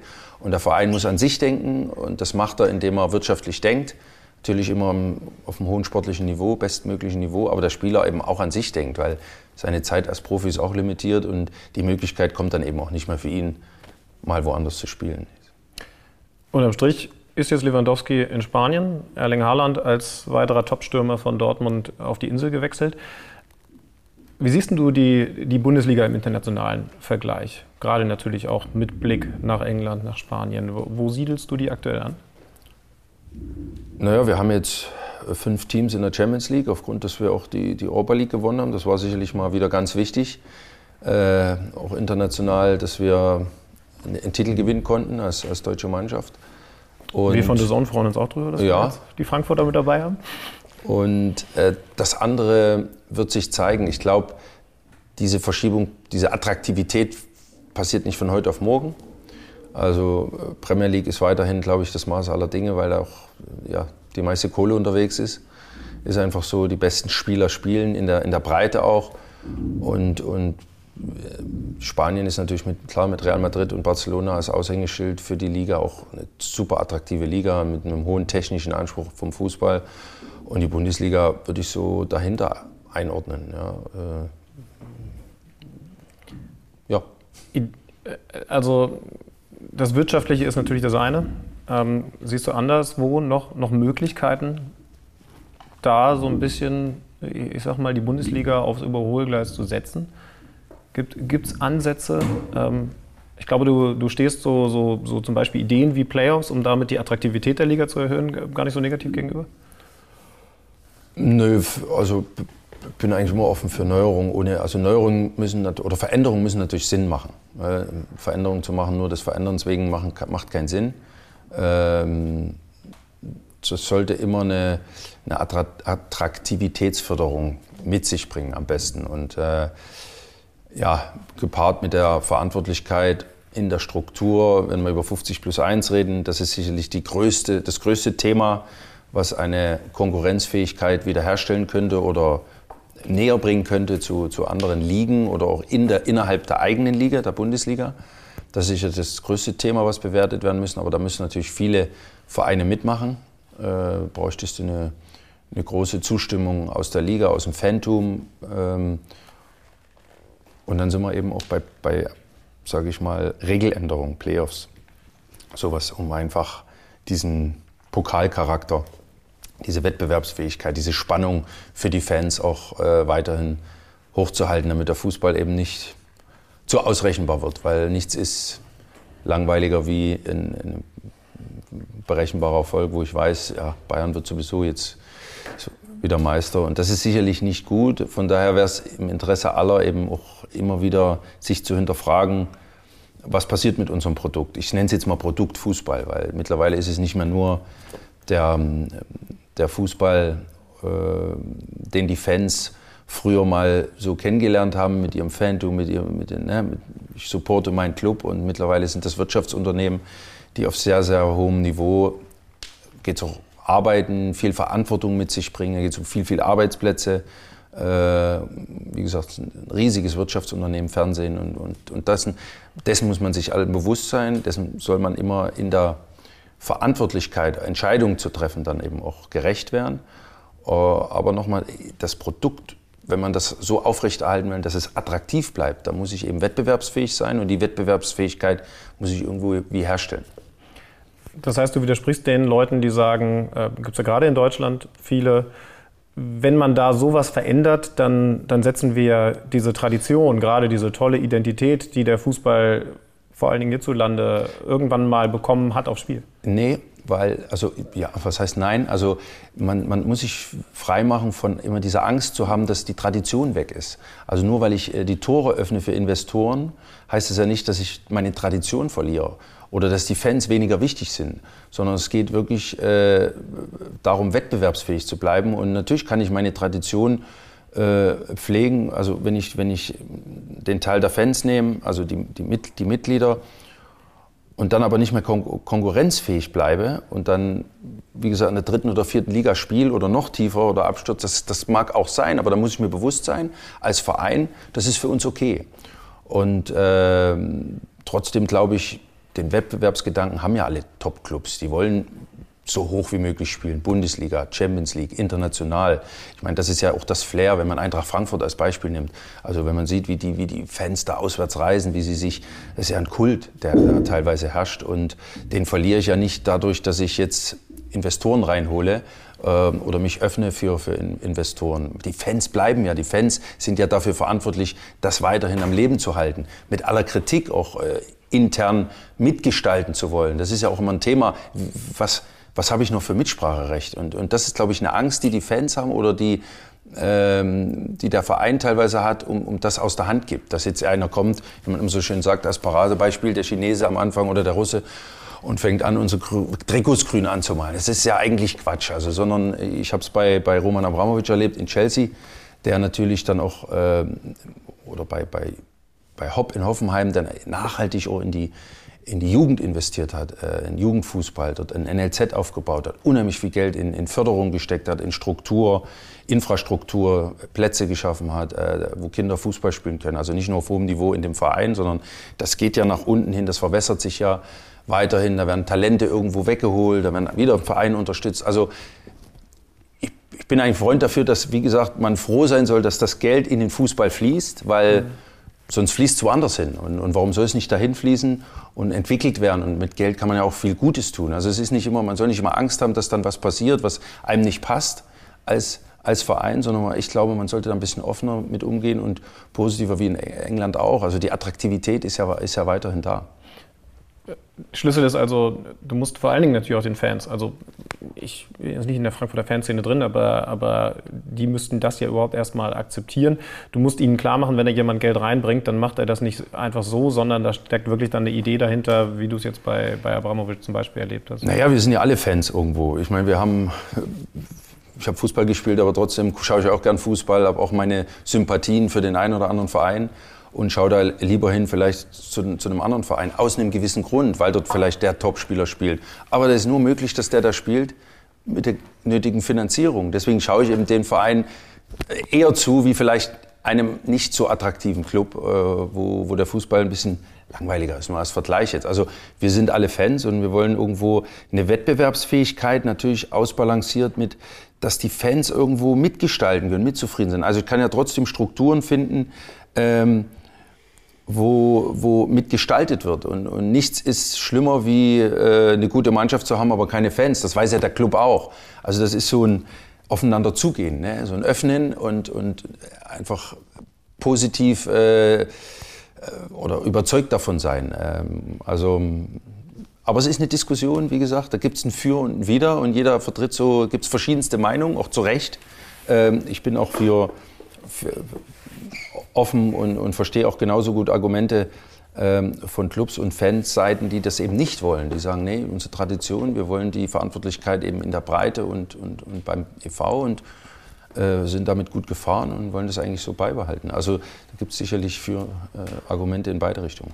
Aber man merkt ja, du hast Erfahrung gesammelt. Ähm, und, und wenn jetzt ein Matthias Sammer kommt und sagt, die Erfahrung äh, von Michael Ballack, die braucht es in Fußball Deutschland, der sollte da mehr integriert werden, dann sagst du was?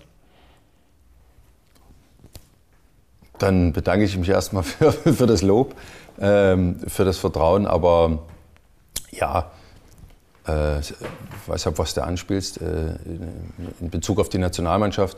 Ähm, ja, ich, ich meine, für mich geht's ja, stellt sich die Frage jetzt nicht äh, in, in, in einer, einer, aktiven Rolle in einem Verein mitzugestalten, weil, weil ich nicht gefragt worden bin. Oder äh, wie gesagt, das steht jetzt nicht zur Disposition. Ähm, aber es gibt sicherlich den einen oder anderen auch, auch neben mir, der äh, auch ein Ex-Spieler, der sicherlich viel äh, Erfahrung, einen großen Erfahrungsschatz hat und, und den einbringen könnte oder würde in einer gewissen Form äh, für den Fußball nutzbar. Und gerade in der Nationalmannschaft oder in, in, im DFB, in Jugendmannschaften kann man sicherlich vieles, äh, vieles auch einbringen. In der Förderung, Wissen sollte man immer weitergeben. Natürlich immer ausbalanciert mit, mit Technologie, mit Fortschritt, mit Wissenschaftlichkeit. Äh, wird ja auch im Fußball vieles verwissenschaftlicht mittlerweile. Aber da muss man eben äh, die Köpfe zusammenstecken und äh, Strukturen finden oder, oder ja, Expertise aufrechterhalten. Und, und das ist natürlich am besten möglich immer mit, mit, mit Erfahrungswerten. Aber irgendwann wird dich doch schon mal jemand gefragt haben. Also jetzt ist ja super, dass du hier Zeit für The Zone hast, aber, aber in den letzten Jahren, also ein paar Jahre bist du jetzt raus aus dem aktiven Geschäft, äh, ob jetzt in so einer Funktion, äh, Vorsitz oder was auch immer, oder vielleicht ja sogar im, im Trainingsbereich, äh, es gab doch sicherlich mal Anfragen. Hast du nie Ja, es gab schon Anfragen, ja. klar. Aber du hast, kann ja noch kommen? Ja, das hat nie, ich glaube, wenn man, äh, also bei mir ist es zumindest so, ich hatte eine tolle Karriere und, und habe natürlich ein, auf sehr hohem Niveau spielen dürfen. Und, und äh, das würde ich natürlich genauso in meinem eventuellen zukünftigen, zukünftigen Job dann eben auch als Gradmesser ähm, wollen. Beziehungsweise habe ich da Vorstellungen, die natürlich dann auch nicht immer konform sind mit den Vorstellungen von, von anderen. Also es muss auch passen, muss auch von der Chemie passen, von den Verantwortlichen, von den Protagonisten, um, glaube ich, erfolgreich zu sein. Im Fußball ist ganz, ganz schwierig. Das sehen wir an der Kurzlebigkeit der Trainer alleine, äh, die es unheimlich schwer haben, äh, ruhig zu arbeiten, was aufzubauen. Und die haben ja auch mal am Anfang ein tolles Gespräch mit dem Verein geführt, sonst wären sie nicht zu dem Verein gegangen. Ja. Und da war Vertrauen da und da war wirklich äh, Aufbruchsstimmung da. Und sechs Wochen später, nach drei verlorenen Spielen, äh, bricht die Welt zusammen, sieht die Welt anders aus. Also das ist natürlich ein schnelllebiges Geschäft. Da muss man sich genau überlegen, wo man den Fuß reintut, in welche Tür, wo man was bekommt. Bringt es einem selber was? Reibt man sich noch? Also das wege ich natürlich auch ab. Und äh, da war bisher eben noch nicht diese Konstellation dabei, wo ich sage, okay, das hätte mich jetzt 100% überzeugt. Heißt, du schaust dann auch spontan oder was bist du so für ein, für ein Typ auch mit so, also hast du zum Beispiel einen Langzeitplan, dass du, oder lässt du vieles absichtlich spontan auf dich zukommen? Ja, ich bin eigentlich ein spontaner Typ. Also war eigentlich auch als Fußballer nie der, der immer diese großen Ziele hatte, wie andere Spieler das formulieren. Du musst Ziele haben, Ziele. Also Ziele sind klar wichtig, dass du in deinem Kopf natürlich so Vorstellungen hast, wo komme ich hin? Also dich auf dem Level, wo du bist, nicht zufrieden gibst. Aber diese reine bildliche oder verbale oder vielleicht sogar dieses Niederschreiben von Zielen, das war für mich eigentlich kein Thema, sondern ich bin eher so ein spontaner Typ, lasse die Dinge auf mich zukommen. Und Weil es bis jetzt funktioniert hat. Ja, ich glaube, es ist eine Charakteristik. Ah. Jeder ist ja anders und das, so bin ich eigentlich ganz gut durchs Leben gekommen. Ja. Rückblickend mal einen Schritt bereut, ob jetzt zu spontan oder nicht, aber, aber dann, aber, also Lang planen hat ja immer die, die Problematik, dass man sich dann vielleicht verplant, aber, aber rückblickend kann man ja immer schlau sagen, das war es dann vielleicht nicht. Nö, also ich boah, würde eigentlich alles genauso wieder machen. Ähm, ob ich dann nochmal nach Chelsea in die, hätte in die Bundesliga wechseln müssen, unbedingt. Äh, aus der heutigen Sicht, äh, das war vielleicht nicht, um, war vielleicht nicht der, der beste Schritt. Also auch wenn es zu meinem Ex-Club war, mit Leverkusen, mit dem ich ja äh, wirklich eine tolle Zeit hatte. Ähm, aber in der Konstellation ähm, würde ich das heute vielleicht anders machen. Äh, aber ansonsten, das ist jetzt Jammern, auf, das ist kein Jammern, aber es ist ja eine Bewertung auf hohem Niveau. Also ich war trotzdem, habe dann nochmal Champions League spielen dürfen, ähm, in, einem, in einem tollen Umfeld, äh, nochmal meine Karriere ausklingen lassen dürfen. Und trotzdem diese, dieser Anspruch natürlich auf, auf ganz hohem Niveau, dann Dinge zu perfektionieren. Ich bin kein Perfektionist in dem Sinne, aber dann doch irgendwo auf dem Platz will immer das Beste und ähm, ja, um das überhaupt, äh, um überhaupt mal was zu sagen. Aber ansonsten, ich bin so ein Freund von, dass alles kommt so, wie es kommt und das ist, das ist gut so.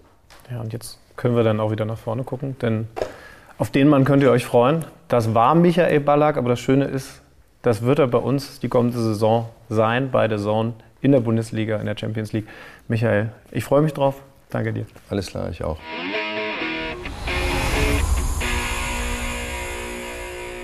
Also ich glaube, ich glaube, er ist warm geworden mit dir. So gut man mit dir eben warm werden kann an so einem ersten Termin. Das dauert ja auch. Hat ja bei uns auch ein bisschen gedauert, ne? Könnt ihr, kommen, ehrlich gesagt nicht. Also, als ich dich dann irgendwann auf der Joggingrunde 2013, nee, früher noch, 2010 oder 2011, äh, gefunden hatte, war klar, dich werde ich nicht mehr los. Äh, am kommenden Sonntag könnt ihr übrigens erleben, wie das so funktioniert zwischen Micha, wie ich ihn nenne, und mir. Äh, denn da ist er erstmals für uns als Experte im Einsatz bei Köln gegen Schalke. Schalke werden wir heute nicht besprechen, das in der zweiten Folge. Aber ich glaube, bis Köln kommen wir, ne? Bis Köln kommen wir. Und ich glaube sogar noch ein ganz klein bisschen drüber hinaus. Also die oh, ersten. Das ist wie der Titel einer super äh, von Till Schweiger produzierten Vorabendserie. Bis Köln und, darüber, und noch ein bisschen darüber hinaus. Komm, wir gehen rein. Wir wollen, also wie gesagt, wir teilen, wir haben es vorhin schon mal kurz angekündigt, wir teilen das heute äh, auf. Die ersten neun Teams der vergangenen Bundesliga-Saison, also kommen wir bis einschließlich TSG Hoffenheim, gibt es heute. Dann hat sich Alex Schüder ein paar Fragen überlegt. Ich habe auch noch eine mit reingegossen, dass ich hier nicht ganz als der Urlaubsbenny nur in dieser Folge äh, abgestempelt werde. Und den Rest gibt es dann kommende Woche. So machen wir das. Und wir fangen jetzt an. Ihr habt ja gerade schon gehört und äh, Schlüti, du hast ja mit äh, Michael schon über äh, den FC Bayern gesprochen, aber ich würde sagen, so zwei, drei Cent von uns, gerade jetzt nach dem Supercup, tun vielleicht auch ganz gut, oder? Nee, ich will schon noch deine Meinung hören. Ja. Also äh, die von, von Micha haben wir gehört. Äh, äh, einfache Frage. Hat der FC Bayern eine bessere oder eine schlechtere Mannschaft im Vergleich zur Vorsaison? das ist die schwerste Frage, die es gibt. Das ist keine einfache Frage. Äh, nee, ist eine einfache Frage, aber es ist die schwerste Antwort. Ja, äh, ich gieße mal die Umfrage vom Kicker mit rein. Bayern-Kader stärker als im Vorjahr. Antwort der äh, User und Userinnen. 68 Prozent haben mit Ja geantwortet. Und ich habe genau diese Frage für dich natürlich auch mitgebracht, weil ich darüber nachgedacht habe, kann man tatsächlich sagen, dass der Bayern-Kader, so viel sie auf anderen Positionen sich verstärkt haben, dass er stärker ist als im Vorjahr, wenn du 50 Pflichtspieltore Robert Lewandowski verlierst? Und ich sag dir ehrlich, der Impuls sagt eigentlich nein. Trotz Delicht mhm. und trotz Manet und so weiter und so fort. Weil du musst halt auch erstmal 50 Pflichtspieltore jetzt irgendwo herbekommen. ja. Ähm, ich, äh, also ich habe auch den Impuls, Nein zu sagen.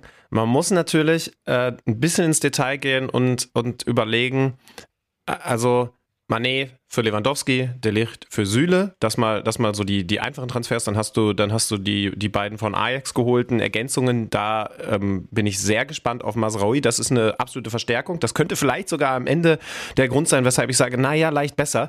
Jetzt ähm, muss ich aber sagen, da kann ich mich bislang nur auf die Meinung von unter anderem unserem äh, natürlich auch weiterhin für uns tätigen Experten Sandro Wagner verlassen. Der sagt, das ist eigentlich der Königstransfer. Äh, den ablösefrei für die Rechtsverteidigerposition zu holen, mega gut. Hm. Ich kenne ihn zu wenig. Also ein paar Spiele habe ich tatsächlich von, äh, von Ajax gestern sogar, äh, letzte Saison sogar im Stadion gesehen, aber ich kenne ihn zu wenig. Darum weiß ich noch nicht. Grafenberg, äh, super Talent. Da ist zum Beispiel Jan Platte, großer Fan von. Hat eine sehr gute Vorbereitung gespielt. Masraui wohl nicht, ist wohl noch nicht so angekommen. Hat jetzt ja auch im Supercup ja, erstmal hinter Pavard auf der Bank gesessen, rechts draußen.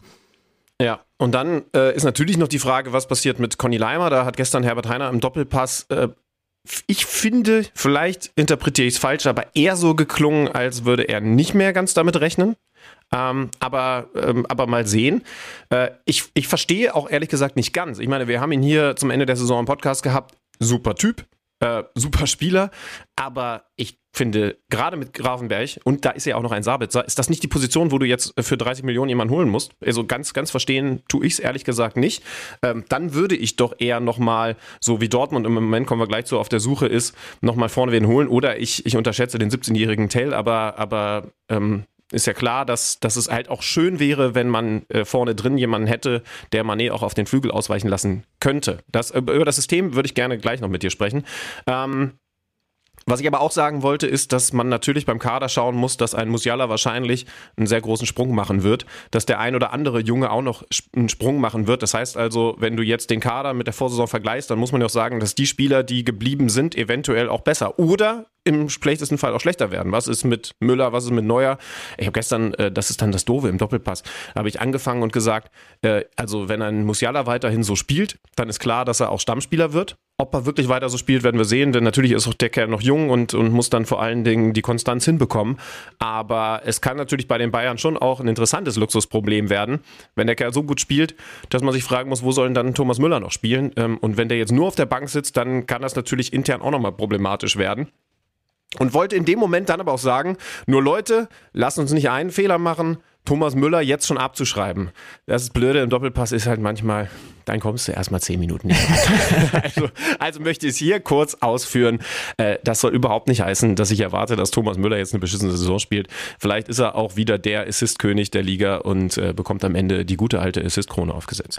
Ja, im Supercup war es ja der Pre-Assist von ihm schon wieder mit einem so, einem so einem Lauf genau zwischen die Linien, wo einfach das Tor und sonst nicht entsteht. Wenn er dann nicht diesen Lauf macht nach draußen vom Zentrum und dann klatschen lässt, ähm, deswegen ja, also auf der einen Seite wird Thomas Müller weiter extrem wichtig fürs Bayern-Spiel sein. Aber ich kam jetzt ja nochmal mal wieder in den Genuss, 90 Minuten im Stadion Jamal Musiala zu sehen und äh, kann mich dem Prädikat, was äh, Julian Nagelsmann nach dem Spiel verteilt hat, Weltklasse nur anschließen. Ich habe ungefähr 17 Mal zu meinem Nebenmann, Uli Krömer, liebe Grüße, gesagt, dass ich es einfach nur frech finde, wie gut er ist. Es ist unfassbar, wie gut er ist, wie, wie ruhig er ist. Ich glaube, dass irgendwann die Bundesliga-Teams anfangen werden, ihn einfach wegzuhacken, weil, weil er so, weil er einfach nicht vom Ball zu trennen ist und das dich, glaube ich, auch als Gegenspieler komplett entnervt, seine Spielweise. So gut ist sie. Er ist ein äh, Mann, jetzt gar nicht zwingend für, für Leipzig, aber, aber vor allen Dingen für, für diese, ich sage jetzt mal, klassischen Bundesligaspiele, die auf die Bayern warten gegen Mannschaften wie, ich, und ich bin jetzt, ich bin jetzt random, Bochum, Augsburg, auch Köln, auch, auch wahrscheinlich schon Frankfurt am Freitag, freue ich mich äh, sehr, sehr drauf. Ähm, wo du viel, viel Ballbesitz hast und wo du auf engem Raum Lösungen findest, weil im Moment ist auf engem Raum niemand besser in der Bundesliga ja. als Jamal Musiala. Die Frage ist, was passiert in den Spielen, an denen sich jetzt auch Julian Nagelsmann ähm, um den Schwenk dahin zu bekommen, messen lassen muss, nämlich in den ganz großen. Äh, er hat defensiv Schwächen. Julian Nagelsmann hat ihm die Hausaufgabe, defensiv was draufzupacken, mit aufgegeben für die Sommerpause. Und das ist jetzt natürlich auch das, was er, was er mit Blick auf die Hinrunde äh, fixen muss. Ähm, wie gesagt, vielleicht nicht in allen Ligaspielen, vielleicht sogar nur in den wenigsten, aber in den ganz großen Spielen gegen Real Madrid im Viertelfinale, jetzt äh, sage ich mal so, äh, da musst du halt dann auch so gut gegen den Ball arbeiten, die Räume zustellen, dass Julian Nagelsmann dann wirklich einen Thomas Müller, der das ohne dass man nachdenken muss, macht, auf die Bank setzt und dafür mit Musiala beginnt. Also das, das ist so die Frage, die, die über diesem so wahnsinnig talentierten Mann noch schwebt. Wie wird Julian Nagelsmann von der Grundformation her spielen lassen? Was glaubst du? Er spielt mit Doppelspitze, offensichtlich. Ne? Also das mhm. äh, war tatsächlich ja auch äh, sowohl in der USA-Reise als auch jetzt im Supercup so. Was war es jetzt? Mané Gnabry, ne? die gemeinsam vorne drin gespielt haben. Was ich ja. so gehört habe im Stadion. Ich habe natürlich auch ein bisschen versucht, alle, die da rumlaufen, ein bisschen anzuzapfen, die ich so kenne. Ähm, es wird tatsächlich kein weiterer Offensivspieler kommen beim FC Bayern München und auch eben kein Neuner. Also es gibt einfach, wenn man jetzt mal äh, die nicht auf Lewandowski befindlichen dahinter äh, Choupo-Moting, Zirksee, ne? mal gucken, was dieser Matistel so kann, der ja ein Riesentalent ist, kann ich überhaupt nicht seriös zu sagen. Es, es, gibt Menschen, die sagen, der kann in ein paar Jahren der beste Stürmer der Welt sein. Ähm, äh, also es gibt keinen klassischen Neuner auf äh, europäischem Top-Level, den sie haben und deswegen wird Nagelsmann es anders kompensieren. Hat nicht, hat nicht unser lieber äh, Kollege Sandro Wagner auch gesagt, dass er glaubt, dass äh, Nagelsmann vielleicht gar nicht so traurig ist darüber, dass er jetzt diesen, diesen Stoßstürmer Neuner klassisch gar nicht mehr hat? Ja, ja, weil das eigentlich gar nicht so sein, sein System ist. Er will es ja flexibel machen und ähm, ich glaube, dahingehend passt es auch. Aber wenn ich bei, bei Musiala gesagt habe, äh, dass es den braucht für Spiele, in denen der Gegner tief drin steht und, und die Räume zumacht, dann muss man doch auch sagen, da hat ja auch ein Lewandowski enorm geholfen, weil wenn du, schön, wenn du, wenn du flexibel bist, wenn du Lücken aufreißen kannst, alles, alles schön und gut, aber es ist halt manchmal auch gut, wenn du einfach weißt, ich schlag dann die, die sechste Halbfeldflanke rein und die wird dann schon irgendwann passen, weil Lewandowski da steht und ein geiles Kopfballtor macht. Ne? Also, dass, dass das erstmal wegfällt, das das bleibt schwierig, aber ja. ähm, auch, auch, da, hey, ich, äh, ich weiß nicht, ob du das, äh, das Interview nach dem Spiel gehört hast, äh, bei den Kollegen von Sky ist es, glaube ich, gewesen, oder, oder auf der PK. Ähm, da war er sehr, sehr klar, dass er natürlich sagt, ich kann doch nicht sagen, ob wir jetzt da vorne offensiv besser sind. Wenn es gut läuft, dann sind wir durch unsere Flexibilität eine noch schwerer auszurechnende Mannschaft für die jeweiligen Gegner. Wenn es schlecht läuft, dann sagen die, ach, mit dem Lewandowski war es härter. Mhm. Ne? Also es ist beides möglich, das ist völlig klar. Ich glaube, wir sind uns einig, dass, dass, äh, dass ein Lewandowski da jetzt einfach nicht mehr spielen konnte, weil er unbedingt weg wollte und die Alternative, den jetzt als Trotzreaktion auf die Tribüne zu setzen, äh, ich weiß, viele Bayern-Fans haben diesen Gedanken sicherlich einmal im Sommer mindestens gehabt, aber, aber die wäre dann auch nicht professionell gewesen. Du kriegst jetzt noch Ablöse für den und musst halt gucken, was daraus wird. Ich bin total gespannt, wie sich das Spiel der Bayern verändern wird. Ähm, da habe ich jetzt ein paar natürlich gerade in dem Bereich Änderungen gesehen. Ähm, auch so ein bisschen was, äh, aber das will ich dann auch so mit Blick auf, auf Freitag im, im Auge behalten. Vielleicht machen wir da sogar eine Analyse draus, ähm, was, was, was die Zentrale angeht. Also wer kommt im Aufbauspiel, wer, wer kommt nicht. Da bin ich total gespannt drauf. Und dann am Ende ist die Frage, wie kompliziert macht es Nagelsmann mit dieser Mannschaft? Denn da gab es ja im, im Verlauf der Rückrunde vor allen Dingen offensichtlich auch den ein oder anderen, vor allen Dingen Lewandowski, der, der, der so ein bisschen ja, auf die Bremse treten wollte, weil er gesagt hat, machen wir nicht zu, zu wilde Sachen. Aber ähm, also das ist ja das, was wir dann über die Saison jetzt jeden Montag begleiten werden. Wir halten fest, die erste Halbzeit gegen Leipzig war überragend. War von Leipzig auch schlecht, aber von Bayern überragend. Und ähm, wir halten auch nochmal fest, Manet, De Licht, Grafenberg, Masraui, das ist schon eine Ansage, was die Bayern da äh, transfermäßig getan haben. Das gilt auch für Borussia Dortmund. Lass uns über die sprechen. Ähm, eine Transferphase, die sehr früh schon extrem gut aussah, bei allem, was sie da so verpflichtet haben, mit Sally Özcan, mit Schlotterbeck, mit Sühle mit Aller und äh, die jetzt leider so den einen oder anderen Dämpfer bekommen hat. Wir wünschen natürlich an dieser Stelle auch nochmal gute Besserung an Sebastian Aller. Ähm, die äh, Diagnose lautet leider mittlerweile rausgekommen am Wochenende. Bösartiger Tumor, den sie da aus dem Hoden entfernt haben, muss äh, Chemotherapie über sich ergehen lassen, wird Monate ausfallen. Sie suchen jetzt nach einem Ersatz. Da gibt es einige, die im Gespräch sind. Modest, Tyram, Cavani, der Sohn von äh, Diego Simeone. Was habe ich nicht alles gelesen? Aber das Wichtigste ist erstmal, Hauptsache der Kerl wird wieder gesund. Zweiter Dämpfer, dann direkt am Freitag im Pokal. Niklas Süle nach einer Halbzeit verletzungsbedingt raus, Oberschenkelprobleme. Er hat nämlich, Edin Terzic, das wäre mein Thema mit dir gewesen, mit Viererkette ohne Hummels begonnen, obwohl er in der Vorbereitung auch ab und an mal eine Dreierkette mit Hummels zentral gespielt hat. Ähm, hätte ich interessant gefunden. Jetzt ist es erstmal so, dass Mats Hummels sowieso gefragt ist, weil wohl Niklas Süle zumindest, wenn ich das richtig interpretiere, für den Saisonstart nicht äh, am Start ist. Wir wollen Adiemi natürlich nicht unterschlagen. Also ähm, ich bin jetzt so hin und her gerissen, als als ich angefangen habe, sogar schon im Urlaub so ein kleines bisschen, dieses Sheet hier anzufertigen, steht da, steht da drin, der Terzic muss liefern und der hat ganz schön Druck, weil er hat echt viele gute Verstärkungen. Die Fans lieben den, aber lass ihn jetzt mal aus den ersten fünf Spielen irgendwie nur eins gewinnen oder so. Ne? Jetzt hat er das, jetzt haben sie das im Pokal schon mal geregelt. Aber haben jetzt direkt Leverkusen, ne? Also genau, Topspiel am Samstagabend. Leichtere Gegner zum Start, auch wenn Leverkusen, kommen wir gleich zu, äh, im Pokal ausgerutscht ist. Ja, aber vielleicht macht es das sogar noch unangenehmer, ähm, ja. äh, gegen die zu starten. Also ich bin sehr gespannt. Das Zitat von Sebastian Kehl ist auf jeden Fall klar gewesen. Es braucht keinen, wie hat er es formuliert, keinen Stürmer für einen längeren Zeitraum, weil sie natürlich mit dem Aller da vorne drin planen. Ja, aber das ist doch genau das Problem. Hat er natürlich total recht, aber, aber was willst du denn jetzt machen? Also, was ist denn ein längerer Zeitraum? Eigentlich, ähm, also, ich habe keine, also das macht jetzt für uns natürlich in der Analyse auch, auch schwer. Äh, völlig, völlig klar, natürlich, erst einmal ist es ein persönliches, äh, ganz, ganz, ganz schlimmes Schicksal. Ähm, und trotzdem musst du jetzt natürlich als Borussia Dortmund schauen, was machst du mit dieser Situation. Und ich weiß nicht, wie lange er jetzt ausfällt. Wahrscheinlich wissen das auch die Verantwortlichen von Borussia Dortmund nicht klar. Könntest du vielleicht ein bisschen besser absehen als ich. Aber ist der am Saisonende wieder dabei?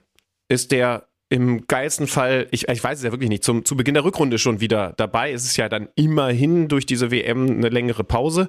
Äh, oder ist der irgendwann erst im, äh, im Ende nächsten Jahres wieder, wieder da? Das das muss man ja alles überhaupt erstmal zumindest ahnen können, ähm, bevor man da jetzt wen verpflichtet. Weil ansonsten holst du halt nur jemanden für eine Laie. Ja. Aber du kannst ja jetzt auch nicht Oder? für wahrscheinlich dann auch nicht so wenig Geld ein Modest für ein Jahr verpflichten. Und, und dann kommt in einem halben Jahr Aller wieder zurück. Also ich habe da auch medizinisch keine Ahnung. Äh, naiv würde ich jetzt sagen, das kann eigentlich nicht nur ein halbes Jahr dauern, aber egal. Ähm, ich hätte es so interpretiert, ähm, dass man das vielleicht dann tatsächlich, auch wenn der natürlich das Gehaltsgefüge wahrscheinlich ganz schön, ganz schön rumpeln lässt, dann so ein, so ein Edinson Cavani, so ein 35-Jähriger, der zum Karriereende nochmal so einen Einjahresvertrag, stark leistungsbezogen, wobei da wird er immer noch Gehalt bekommen, wo ich hier in Tränen ausbreche. Also das wäre so meine Interpretation. Ja. Ne? Also ja. vielleicht sowas in die Richtung. Ja, finde ich ja auch tatsächlich so ein, ein, Oldie, ähm, den man da noch hinpackt und der dann nicht sauer ist, äh, wenn er vielleicht sogar wieder von der Bank kommt, wenn er Aller hoffentlich bald zurück ist. Ähm, auch bei Dortmund muss man natürlich schauen, dass, äh, dass da einzelne Leute einen Sprung machen. Also bei Bellingham glaube ich tatsächlich, dass er auch noch mal besser wird und ähm, die interessanteste Personalie ist tatsächlich eine, die schon da ist. Äh, Im Moment der formstärkste Borusse wenn man die Bilder im Pokal gesehen hat, Daniel Mahlen. Ja. Also äh, vor einem Jahr ungefähr äh, genau um diese Zeit noch die Empfehlung von Christian Günther für mein Kicker-Manager-Spiel. Das nimmst du ihm immer noch aber, übel, ne? äh, aber ich sage mal so viel kann sein, dass er dieses Jahr wieder in meinem Kader steht. Mhm. Äh, und äh, ein Wort von dir ganz kurz da hinten zu dieser Abwehrsituation. Siehst du sie eher in der Fünferkette oder in Terzic offensichtlich favorisiert? Das war bei seiner letzten Amtszeit auch so Viererkette. Und dann muss ja einer aus dem Trio, wenn alle fit sind, und das ist am ehesten für mich Mats Hummels auf die Bank. Ähm, ich kann mir irgendwie nicht vorstellen, also Mats Hummels ist da tatsächlich äh, der, der Thomas Müller von Borussia Dortmund. Ich weiß nicht, ob er es mag, wenn ich das so mag, wenn ich das so sage, aber irgendwie kann ich mir nicht, irgendwie kann ich den da nicht abschreiben. Also ich kann mir nicht vorstellen, dass der auf die, auf die Bank geht, so gut Süle und Schlotterbeck sind. Aber ich glaube, in den wichtigen Spielen ist Mats Hummels trotzdem einer, der da spielen wird. Und dann ist die Frage, ähm, macht man dann einfach eine Dreierkette draus? Ich mhm. glaube, auch das äh, hängt ganz doll von der Frage ab, wen du da offensiv jetzt noch verpflichtest. Klar. Oder nimmst du vorne einen raus und, und äh, äh, also spielst dann eben mit Dreierkette oder hast du vorne einen, spielst mit Viererkette. Ja. Gegner im ersten Spiel in der Fußball-Bundesliga in dieser Saison ist Bayern für Leverkusen. Du hast es schon gesagt, die werden auf jeden Fall angespitzt sein. Wenn du die Aussagen von Radetzky, von Andrich nach, dem, nach dieser Pokalblamage in Elversberg gehört hast, die haben 3-4 verloren. Sie lagen immer in Rückstand. 0-1, 1-2, 2-3, 2-4. Und dabei wollte ich doch eigentlich mit dir vor dieser Pokalrunde darüber sprechen, was wir mit den Leverkusenern, die ich äh, eisekalt, da habe ich auch richtig Lack natürlich kassiert von den äh, Leverkusen-Fans, ja, in meiner Elf der vergangenen Saison nur unterschiedliche äh, Mannschaften tauchte kein Leverkusener auf, was natürlich eine Frechheit von mir war. Ähm, eigentlich wollte ich doch sagen, guck mal, die haben den schick gehalten, die haben den Diaby gehalten, der Kader ist extrem äh, tief, sie haben einen Top-Trainer und selbst ohne äh, Wirtz, der noch bis mindestens November fehlen wird, haben sie da jetzt noch mit dem Logic einen super interessanten Tschechen dazu gewonnen, der ihnen auch noch mal eine neue Standardqualität zum Beispiel gibt. Ähm, also er hat jetzt im Pokal rechts außen gespielt. Ich wollte eigentlich mit dir darüber sprechen, ob die nicht ein bisschen mehr angreifen können. Jetzt fliegen die im Pokal raus. Ja, und dadurch hat sich jetzt alles, ge alles geändert? Das ist ja die Frage. Nö. Nö. Naja, dann sprich doch drüber. Ja, ich wollte es nur ein bisschen, ich wollte es nur ein bisschen äh, andramatisieren. Aber äh, hat sich nicht geändert, weil ich auch einem Aus im Pokal oder auch so Testspielniederlagen, ne? Leipzig 0-5 gegen Liverpool, ist alles wurscht. Naja, ist alles na, in ein paar da, Wochen da, sowieso also nichts da mehr würde wert. ich schon einen Unterschied machen. Also Pokal aus ist nicht wurscht. Ich meine nur, in ein paar Wochen oder Monaten ist das, also das ist dann halt, ist dann passiert, aber das wird nichts damit zu tun haben, wie Leverkusen am Ende der Bundesliga-Saison abschneidet. So wollte ich es formulieren. Ähm, ja, okay. Da gibt es ja auch unterschiedliche Beispiele. Ich glaube, ich glaube, dass man aber die Niederlage schon, schon genau analysieren muss, weil erstens, das ist nicht wie der Spielplan im Pokal durchaus so ein bisschen unfair wiedergibt gegen einen Zweitligisten, der aber wirklich schon komplett im Saft steht, passiert, sondern eben nochmal weiter unterklassig. Äh, also das war wirklich ein richtiger Ausrutscher. Wenn ich dann eben schaue, was, äh, was anderen Teams passiert ist. Also dass Regensburg zum Beispiel eh eine gute Fußballmannschaft hat, die jetzt auch einfach schon, schon weiter ist, das ist, glaube ich, klar. Aber dass du gegen Elversberg rausgehst, vor allen Dingen, das ist der zweite Punkt, in einer Art und Weise, wie du die ganze Zeit schon im negativen Sinne Fußball gespielt hast. Offensiv toll, aber defensiv halt viel zu anfällig. Äh, du darfst niemals vier Gegentore gegen Elversberg äh, kassieren. Das das, das ist ja völlig klar. Und das einfach mit, naja, war ein Ausrutscher, ähm, wegzu, wegzupacken, das, das geht halt nicht. Ne? Wie gesagt, wenn du, also dann verlier lieber 0-1, weil, weil du dir vorne irgendwie die Zähne ausbeißt. Aber im Endeffekt ist es das Leverkusen, das, äh, das weiterhin genau so ist mit dem Guten und dem Schlechten. Jo, vorne sind sie halt gut, aber hinten kriegst du vier Kisten. So. Und wenn du gegen Elversberg vier Kisten kriegst, dann hättest du am, am äh, dann kriegst du am ersten Spieltag gegen Dortmund acht. Und, und dann wird's hässlich. Ne? Wird nicht passieren, aber, aber insofern ja, kann ein Schuss vor den Bug sein. Ich verstehe nur nicht, ähm, also da gibt es doch andere Mannschaften. Leverkusen ist für mich keine Mannschaft, die jetzt einen Schuss vor den Bug brauchte. Ich bin überrascht, dass das offensichtlich nötig war. Ja, da hast, da hast du recht, weil halt, wie gesagt, eingespielt mit Trainer, bist du übrigens auch so überrascht, Diaby und Schick, dass beide in der kommenden Saison wirklich noch in Ja, Leverkusen ja, sind. ja. Also das, damit habe ich ehrlicherweise nicht gerechnet, sagt aber auch eine ganze Menge aus. Ich bleibe aber trotzdem dabei, auch weil ich jetzt gerade nochmal den Spielplan der vergangenen Saison aufgemacht habe. Und die waren in den meisten Spielen, was ich jetzt hier so sehe, naja gut, es sind schon auch ein paar Spiele mit zwei Gegentoren zumindest dabei, die sie dann offensiv geregelt haben. Äh, hinten raus wurde es dann defensiv ein bisschen stabiler, Ausnahme Hoffenheim. Ich bleibe trotzdem dabei. Nein, ich bleibe jetzt einfach dabei. Der Pokal grätscht mir jetzt nicht rein. Bayer Leverkusen wird eine sehr gute Bundesliga-Saison spielen. Es gibt eine Mannschaft, die hat eine noch größere Vertragsverlängerung gelandet. Und die kommt aus Leipzig. Dass ein Kunku weiterhin für RB spielt, ist, äh, ist für mich eine, eine, eine mittelgroße Sensation. Ähm, denn Streich das mittelgroß. ja, ist, äh, ist für mich eine Sensation von vielen. Ähm, da, also ist ja nicht möglich, dass da nicht ganz große Vereine angeklopft haben nach dem, was da letzte Saison passiert ist. Und ich sage dir, Leipzig ist für mich äh, die zwei, was meine Prognose angeht in Deutschland. Ja, weil sie natürlich deinen Lieblings-Xaver Schlager verpflichtet haben, auch noch im Mittelfeld, Sicherlich. der da auch noch dazu kommt. Der ist im Moment und aber weil schwer sie jetzt ohne Einsatz jetzt am Samstagabend. und, und weil sie natürlich auch noch David Raum äh, gestern auch noch fix dazugeholt haben. Das hat mich im Urlaub extrem überrascht, als ich da Kicker aufgemacht habe und plötzlich davon gelesen habe. Angelino Also das wird ist dafür gehen, das ist ziemlich Ja. sicher. Also sie haben ihn jetzt gerade Ja. sogar für Verhandlungen freigestellt. Aber das ist natürlich Monster. Ja? Also ein Kunku halten, Raum hinten links und Schlager als zusätzliche äh, Alternative. Lass den Leimer mal wirklich noch bleiben. Im Kicker steht heute, kann sich einen Verbleib vorstellen. Sie baggern angeblich noch an Timo Werner. Ja. Äh, das das kommt, käme auch noch dazu. Dann ploppte jetzt auch noch in den letzten Tagen das Gerücht auf darum, dass vielleicht kommenden Januar Max Eberl als Sportchef übernimmt. Ja.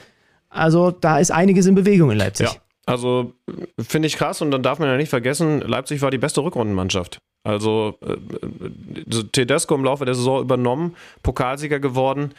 Wir haben ausführlich mit Conny Leimer drüber gesprochen, was, was in der Mannschaft vorgegangen ist, was auch der Trainer verändert hat. Also, ähm, na klar, am Ende muss man, muss man sagen, so eine erste Halbzeit wie, wie jetzt gegen die Bayern zeigt halt auch mal wieder, dass, äh, dass man noch nicht in der Schublade unterwegs ist, aber aber, aber die Leipzig-Socken sind eben auch nur eine tiefer im Moment und ich, ich habe sie im Moment auf zwei. So, so spannend das Projekt Dortmund ist ohne Haaland, übrigens, weil wir es noch nicht genannt haben, wir gehen davon aus, dass ihr das mitbekommen habt. Erling Haaland spielt da nicht mehr, aber die neuen, die hat Benny vorgestellt.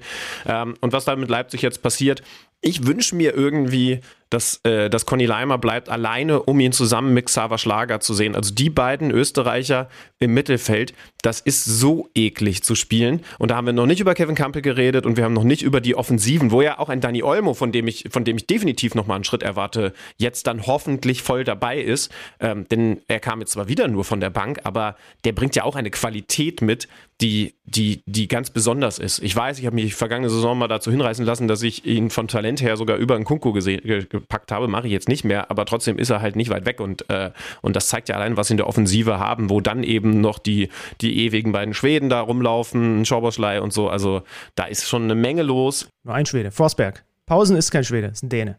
Ja. ja. ähm, Ja, alles gut, Schlümann, alles es gut, ist ist ein noch früh in der. Wort, alter Schwede. Ja, genau, absolut. Alter das ist, das ist die beste die Ausrede. beiden Skandinavier gut. Dänemark ist schon Also- Skandinavien, ne? kann man schon. Ja. Eine Sache muss man wirklich sagen, du hast gesagt, erste Halbzeit war mies und es gibt tatsächlich noch so ein paar, die einfach später eingestiegen sind. Also es könnte ein, ein bisschen zäherer Saisonstart werden, wenn man auch äh, Domenico Tedesco nach dem Spiel zugehört hat. Er weiß schon, dass einige seiner Jungs noch keine Form haben oder noch nicht die Form haben, die sie vielleicht jetzt bräuchten, so für die ersten Saisonwochen. Bin mal gespannt, ob sie das geregelt kriegen. Äh, immerhin macht ja die Aufholjagd in Durchgang Nummer zwei, macht ja dann schon wieder ein bisschen Mut aus Leipziger Sicht. Springen wir zu den Europa League-Teams, oder? Ja, und kommen zu Union Berlin, Vorjahresfünfter und einer Mannschaft, bei der natürlich ein ganz großes Fragezeichen in der Offensive steht. Avonie nicht mehr da. Und da musst du mir jetzt sagen, wie viel du über den 26-jährigen Jordan Sibacheo weißt. Ja, das Problem ist, ich habe in der Vorbereitung auf diesen Podcast schon äh, erstmal versucht rauszufinden, wie man ihn richtig ausspricht. Denn wenn man, wenn man sich einen Nachbericht zu einem äh, Testspiel auf dem YouTube-Kanal von Union anguckt, die sprechen ihn französisch aus. er hat ja auch französische Wurzeln. Da war es Sibacheux. So, aber gleichzeitig mhm. ist er US-amerikanischer äh, Nationalspieler. Ich weiß über den äh, genauso viel wie alle anderen wahrscheinlich auch, nämlich dass er letzte Saison 27 Pflichtspieltore äh, gemacht hat für Bern. Wichtig, was ich interessant finde, da sind 22 in der Liga dabei. Da sind aber eben auch zwei in der Champions League und drei in der Champions League Quali dabei. Ne? Also immerhin fünf Tore dann auch auf dem Level hat er erzielt und nicht, in Anführungsstrichen, ich will es nicht abwerten, aber nur in der Schweizer Liga geknipst. Ja, ist auf jeden Fall einer, der, der vom Typen her ähnlich ist. Äh, das heißt also, es wird sich nicht ganz viel an der Spielweise von Union Berlin verändern, aber das wäre jetzt auch zu verrückt gewesen, wenn wir jetzt hier sagen, übrigens den äh, Sommer in Köpenick, den äh, haben die Verantwortlichen genutzt, um die komplette Spielweise zu verändern. Das wird jetzt ein Ballbesitz-Kurzpass-Team. Nee, das, das glaube ich, davon können wir ausgehen, wird, wird weiterhin so bleiben. Ähm, ja, ich glaube, die anderen Neuzugänge, und das will ich jetzt nicht despektierlich äh, formulieren, die kann man ein bisschen vernachlässigen, äh, aber irgendwie kann man sich ja doch drauf ver äh, darauf verlassen, dass sie, dass sie schon funktionieren werden auf ihre Art und Weise. Ja, man muss halt sagen, also sie haben nicht nur Avonie verloren, sondern auch noch Prömel und die haben zusammen fast 30 ja. Tore letzte Saison gemacht. Aber eine Sache noch zu äh, Sibachö, ich spreche ihn jetzt einfach mal so aus, äh, extrem kopfballstark, extrem viele Kopfballtore in der vergangenen Saison. Also das kann ich zumindest mal hier noch so ein bisschen mit reingießen. Ja. Dann kommen wir zu Freiburg, genauso wie Berlin. Überraschend stark in der vergangenen Saison. Bei Freiburg ist man es nur so ein Tick mehr schon gewohnt. Die haben den äh, Top-Abwehrspieler verloren, aber haben dafür einen, äh, einen ehemaligen ähm, bekommen, also nicht einen ehemaligen Topspieler, sondern einen ehemaligen Freiburger. Ginter ist zurück, Schlotterbeck ist weg. Wie schätzt du sie ein? Ich finde die Neuzugänge super interessant. Ritsu Doan hat jetzt gestern äh, Verlängerung in Lautern das Siegtor geschossen, das im Pokal weitergekommen sind per Freistoß. Den finde ich spannend. Der stand direkt in der Startelf. Äh, Michael Gregoritsch stand direkt in der Startelf. Also die beiden zusätzlich zu Ginter. Dann haben sie den Cheré von, von St. Pauli noch geholt. Sie haben äh, eigentlich ein, ein, ziemlich krass, wenn alle fit sind, ziemlich, ziemliches Überangebot in der Offensive, finde ich. Aber sind gerade nicht alle fit. Ähm, und ich finde spannend, erinnerst du dich noch, als wir mal über die Trades gesprochen haben? Ne? Es gab mal wieder einen in der Bundesliga. Gregoritsch nach Freiburg und dafür mhm. Demirovic nach Augsburg. Mhm. Warum haben die das gemacht? Also Demirovic war eigentlich ja so typisch Freiburg, kannst du auch immer setzen, spielt nicht immer von Anfang an, wenn er spielt, passt schon. Und, und jetzt hast du mit Gregoritsch da auch einen enorm guten Kopfballspieler. Wollte er das mehr haben, weil klar ist, äh, Freiburg streicht äh, Günther, da ist logisch, es wird immer über die Flügel gehen, solange, solange der da ist. Und, äh, und Grifo extrem gut bei Standards. Du willst noch mal einen haben, der da in der Luft äh, seine besonderen Qualitäten hat? Naja, also ich würde jetzt vom Gefühl her sagen, und ich glaube, die Zahlen geben das auch so ein bisschen her, Demirovic hat in fast 70 Spielen acht Tore gemacht. Ich finde, Gregoritsch ist der torgefährlichere Mann, wenn man es jetzt nur mal aus äh, Freiburger Sicht betrachtet. Und trotzdem ist er erst 24 und ich finde, dass er bei Augsburg vielleicht sogar diese Quote ganz schön nach oben schrauben kann. Also ich finde es dann doch irgendwie, wenn, wenn ein Europa League-Team wie Freiburg anklopft und Augsburg merkt, okay, der Gregoritsch, der will, diesen Tausch, finde ich, der könnte am Ende für beide aufgehen. Ich glaube aber, er wird mehr für Freiburg aufgehen. Ja, du hast halt Petersen gehabt, ne? Den, den ähnlichen Spielertypen. Nicht exakt so, aber einen ähnlichen Spielertypen. Das heißt, jetzt hast du zwei da vorne, die so sind. Äh, dieses, auch komm, wir werfen Petersen rein, weil wir jetzt äh, einen klaren Neuner brauchen. Das ist so jetzt nicht mehr nötig. Aber ich meine, wenn du zwei davon hast, kann das ja auch ein schöner Luxus sein. Mhm. Da, ja, muss man, muss man abwarten. Ähm, der erste FC Köln hat den Trainer der Saison mit Steffen Baumgart. Nee, ist es Christian Streich oder äh, Steffen Baumgart geworden? Also, also Trainer des Jahres ist, Steffen, äh, ist Christian Streich geworden, gerade bekannt mhm. gegeben im Kicker. Aber Steffen Baumgart ist, glaube ich, so auch nicht wahnsinnig weit davon entfernt, zumindest jetzt in unserem Ranking. Äh, tatsächlich äh, bin ich da deswegen drauf gekommen, weil wir äh, das über äh, auf The Zone über die Zuschauer in unserer Abschluss-Bundesliga-Show haben äh, abstimmen lassen, ranken lassen. Und da ist es Steffen Baumgart geworden. Ja. Das war gerade ah ja, noch okay. in meinem Hinterkopf. Ich glaube, er hat ein schwieriges Jahr vor sich. Keins, was er, was er auf keinen Fall meistern kann, aber schon ein schwieriges.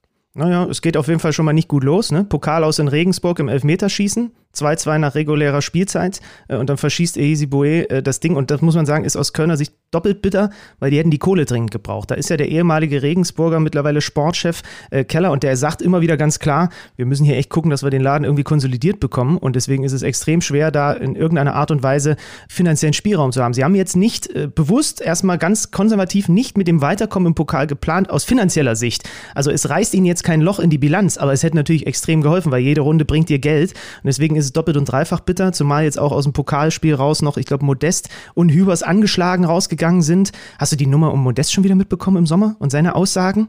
Ja, ja. Also ist auch, auch komisch, ne? Ist einfach irgendwie komisch. Sie spielen jetzt auf jeden Fall Ende des Monats Conference League Playoffs und äh, ja, dann gucken wir genau wie bei Freiburg und Union auch. Wir drücken natürlich die Daumen, dass sie die überstehen und dann gucken wir, wie die drei Teams mit dieser Doppelbelastung zurechtkommen. Union hat das letzte Saison echt gut gemacht, aber es ist, es ist jedes Jahr natürlich wieder ein echter Kraftakt für, für, für solche Mannschaften. Köln braucht weiter Geld. Geld gebracht hat Sally Özcan. Der ist aber natürlich trotzdem ein, ein Aderlass der besonderen Sorte, weil er da aus, dem, aus der Zentrale, aus dem Herz rausgerissen wird. Hat äh, in der vergangenen Saison äh, sehr, sehr gut gespielt, viel zusammen mit Skiri den Laden zusammengehalten. Den gilt es jetzt überhaupt erstmal zu ersetzen. Äh, ansonsten ist jetzt erstmal nicht so viel passiert. Ich bin gespannt, was sie mit Steffen Tigges machen. Ihr wisst schon, Köln, die Mannschaft, bei der wir gesagt haben, können tatsächlich zwei Neuner, nämlich Anderson und Modest, zusammenspielen. Immer wieder hat uns Steffen Baumgart davon überzeugt, dass das, das tatsächlich möglich ist. Jetzt holen die noch einen Neuner dazu mit dem Ex-Dortmunder. Und ich bin gespannt, ob er dann jetzt wirklich konsequent immer einen von denen, ja, eigentlich immer zwei von denen spielen lässt. Also es ist, es ist durchaus davon auszugehen. Mhm. Ja, achtet mal ein bisschen auf diesen Erik Martell, den sie da verpflichtet haben fürs Mittelfeld. Ähm, vielleicht ist das so ein Sleeper, ich weiß gerade noch nicht genau, wir kommen ja später noch dazu, wie er beim Kicker-Manager-Spiel, was den Geldwert angeht, aber das könnte so einer sein, wo ich jetzt hier mal äh, so, so, dezent euch in die Richtung bringe, vielleicht den mit in den Kader nehmen, könnte ich mir zumindest vorstellen, nagelt mich aber bitte nicht drauf fest, wenn es am Ende ganz anders kommt. Es ist wie immer mit Zander-Prognosen. Wir haben vorhin gesagt, dass es besonders ist, dass Leverkusen zwei Topspieler gehalten hat. Wir haben gesagt, dass es besonders ist, dass Leipzig mit dem Kunko einen absoluten Topspieler gehalten hat. Ich finde, über Mainz kann man das in einer etwas anderen Dimension schon auch sagen, dass, äh, dass da vorne äh, weiterhin die talentierten Offensivleute, die die vergangene Saison positiv gestaltet haben für Mainz, am Start sind. Davon war doch auch nicht zwingend auszugehen.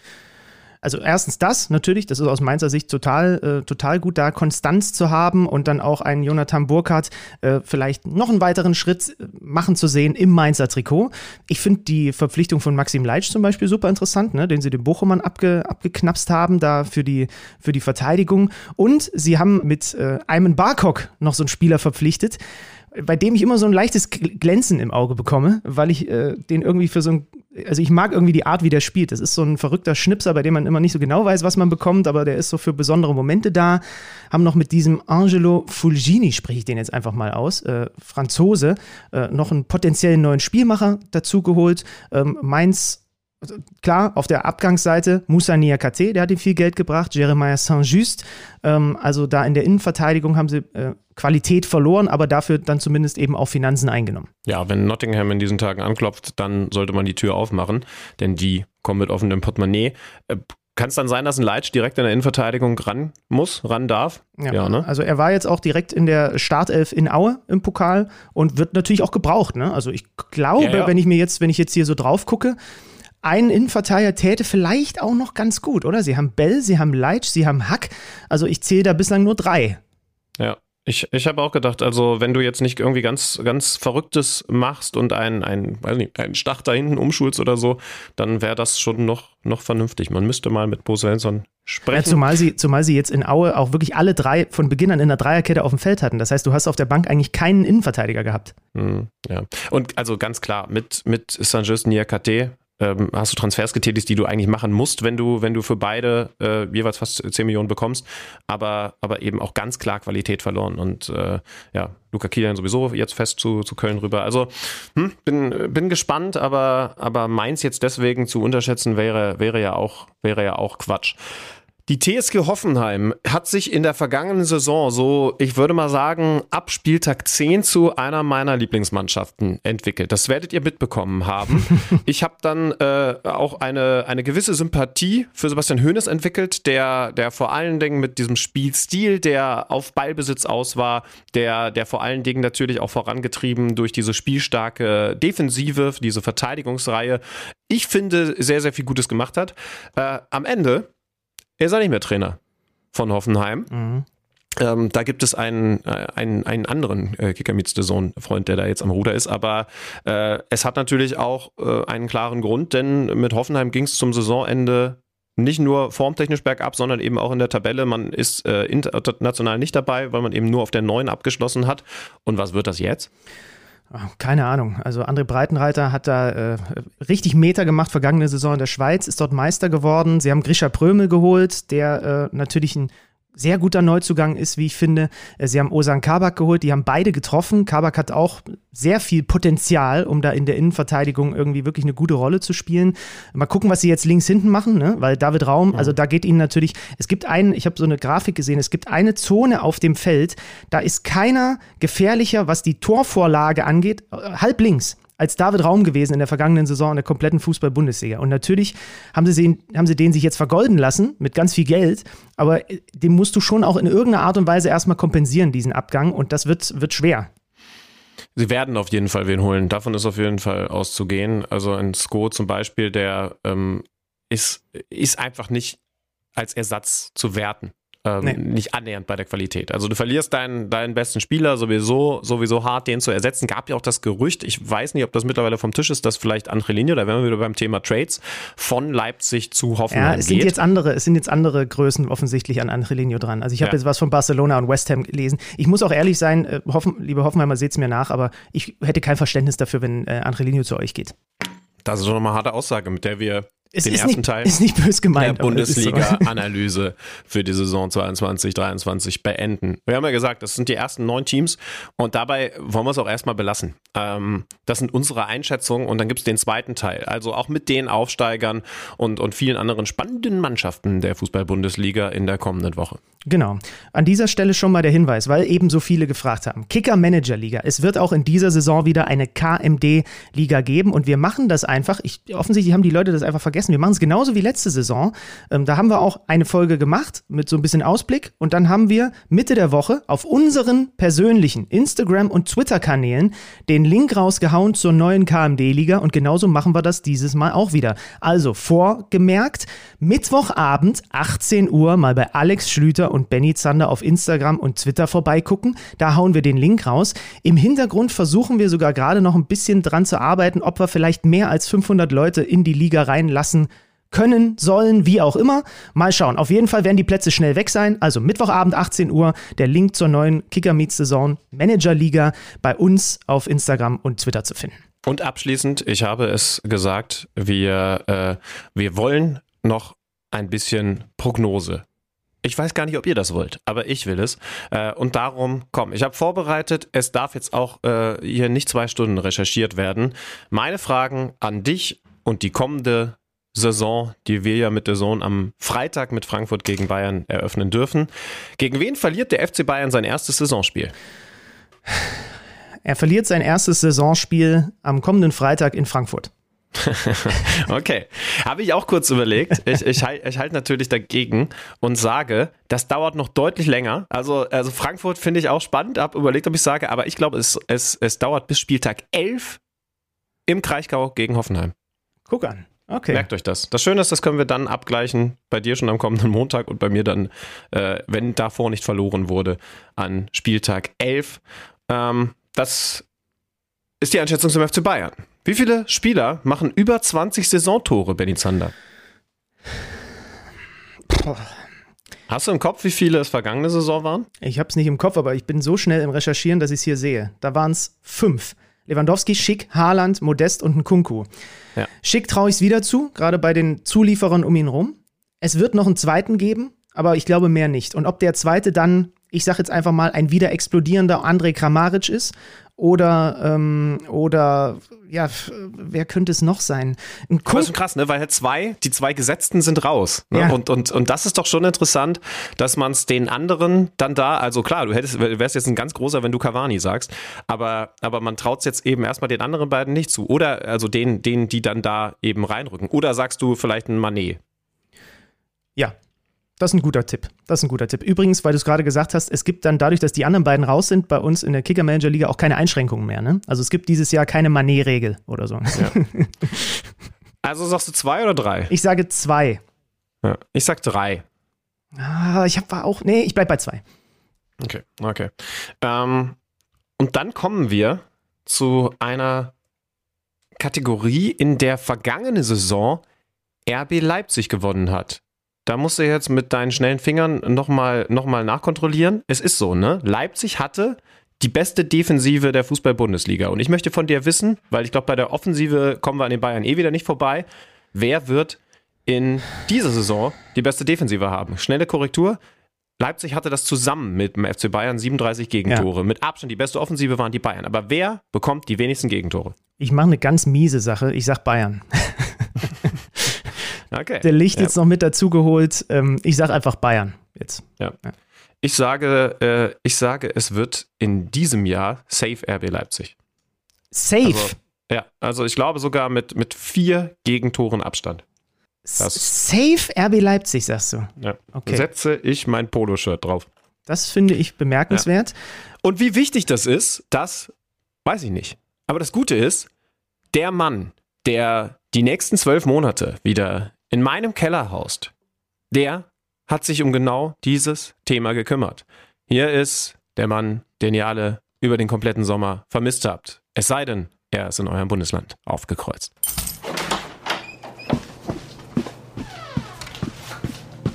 Neues aus dem Datenkeller. Präsentiert von Tipico Sportwetten. Liebe HörerInnen, sagt euch der Name Bear Bryant zufällig etwas? Keine Sorge, falls nicht. Denn ich wette mit euch, ihr kennt zumindest das bekannteste Zitat des wohl größten College Football Coaches der Geschichte. Offense sells tickets, but defense wins championships. Oder auch in einer der vielen abgewandelten Formen, Offense wins games, but defense wins championships. Heute will ich mir mal anschauen, ob genau diese Aussage denn auch in der Bundesliga zutrifft oder eben nicht. Von 63 Teams, die in der Bundesliga jeweils die beste oder geteilt beste Abwehr stellten, wurden nur 36 Meister, also nur umgerechnet 57 Prozent aller Teams. Aber auch eine gute Offensive garantiert keine Meisterschaft. Nur 31 von 62 Teams mit der besten Offensive wurden am Ende auch Meister, also genau die Hälfte. Es scheint am Ende also wieder auf eine gute Mischung von Offensive und Defensive hinauszulaufen, denn von den 17 Teams, die am Ende einer Spielzeit sowohl die beste Offensive als auch die beste Defensive stellten, wurden am Ende 16 deutscher Meister. Nur der FC Schalke 04 wurde in der legendären Saison 2000-2001 trotz Bestwerten an beiden Enden des Feldes am Ende nur Zweiter. In sieben der letzten zehn Spielzeiten stellte der FC Bayern jeweils sowohl die beste Defensive als auch Offensive einer Saison. Und auch Tipico scheint sich dieser Statistik bewusst zu sein, denn auch für sie ist der FC Bayern mit einer 1,2er Quote der Top-Favorit auf die deutsche Meisterschaft 2022-23. Neues aus dem Datenkeller. Präsentiert von Tipico Sportwetten. Freddy Tappe, wieder da, wo er hingehört. Schönmann, ich habe auch noch eine Frage mitgebracht. Wer wird nächste Saison notenbester Keeper? Schnell aus dem Bauch raus. Ah, ba, ba, ba, oh Gott, jetzt muss ich hier ein bisschen. Äh, schwierig. Reicht auf, vom, reicht auf Verein. Reicht auf ja. Verein. Ich sage einfach wieder Flecken. Du sagst Flecken, okay. Ich sage Alexander Schwolo vom FC Schalke 04, weil der richtig viel zu tun bekommen wird. Okay. Gut, okay, also das mal hier, äh, wollen wir, wir können uns ja vielleicht für nächste Woche sogar noch ein paar weitere Fragen überlegen. Egal. Äh, zum Abschluss haben wir noch einen kleinen Hinweis für euch. Ähm, es gibt mittlerweile die ersten beiden Folgen der Doku, äh, die gemacht wurde, begleitend zum Kommentatoren- und Kommentatorinnen-Casting von The Zone. The Zone und Indeed der Draft, das gibt es mittlerweile auf The Zone zu sehen. Es gab über 5000 Bewertungen. Die besten fünf Talente stehen jetzt im Bewerbungen, Finale. sorry. Äh, ja, Ja. Bewerbung, pa- pardon. Und die besten fünf Talente stehen jetzt im Finale und die werden dann einen Live-Test äh, vor der Jury Laura von Torra, Jan Platte, Julia Simic, Michael Bracher, unser Chef, äh, über sich ergehen lassen. Und äh, das ist wirklich äh, super interessant, wie dieser ganze Prozess überhaupt gelaufen ist für Leute, die sich auch da, da äh, darüber oder dazu interessieren oder äh, die dafür, ja, dafür, dafür, vielleicht auch. Ja, Leute, die Dieser sich, Mann ist übrigens äh, ein Kommentator, der es geschafft hat. Leute, die sich dafür interessieren, äh, vielleicht auch mal unseren Job zu haben, guckt euch mal äh, diese Doku an. Das ist echt äh, super, super interessant. Ja, ich war nicht in der Jury, weil meine Chefs wissen, dass ich einfach niemand anderem diesen Job gönne und deswegen alle rausgekegelt hätte. Aber ich habe jetzt unter anderem von Jan Platte gehört, dass es wirklich talentierte Leute, auch, auch äh, wirklich ein paar interessante Mädels gegeben hat. Ein Drittel da, der Bewerbungen weiblich. Ja, ja also ähm, ich glaube, das kann man sich ganz gut angucken. Aber die noch bessere Nachricht, ab Freitag gibt es auch wieder Schlüter vor der Kamera. Oh Mann, ey. Schlüter bei Frankfurt, Bayern, na gut. Und am Montag ja. gibt es dann wieder Podcast. Das ist richtig. Da dann der zweite Teil unserer Analyse mit den weiteren neun Mannschaften der Bundesliga-Saison 22, 23. Äh, Nochmal lieben Dank an Turit Knack für die Einschätzung zur Frauen-EM. Danke an Michael Ballack, einen zukünftig guten Freund von mir. Und danke an Benny Zander, meinen Arbeitskollegen. Ja, ich danke dir auch. Und äh, nochmal Mittwochabend, 18 Uhr, alles zur Kicker-Manager-Liga bei uns auf den Instagram- und Twitter-Accounts. Macht's gut, das war Kicker Meets Saison. Schön, dass ihr wieder dabei seid, auch nach der Sommerpause. Tschüssi. Kicker meets the Zone, der Fußball-Podcast. Präsentiert von Tipico Sportwetten mit Alex Schlüter und Benny Zander.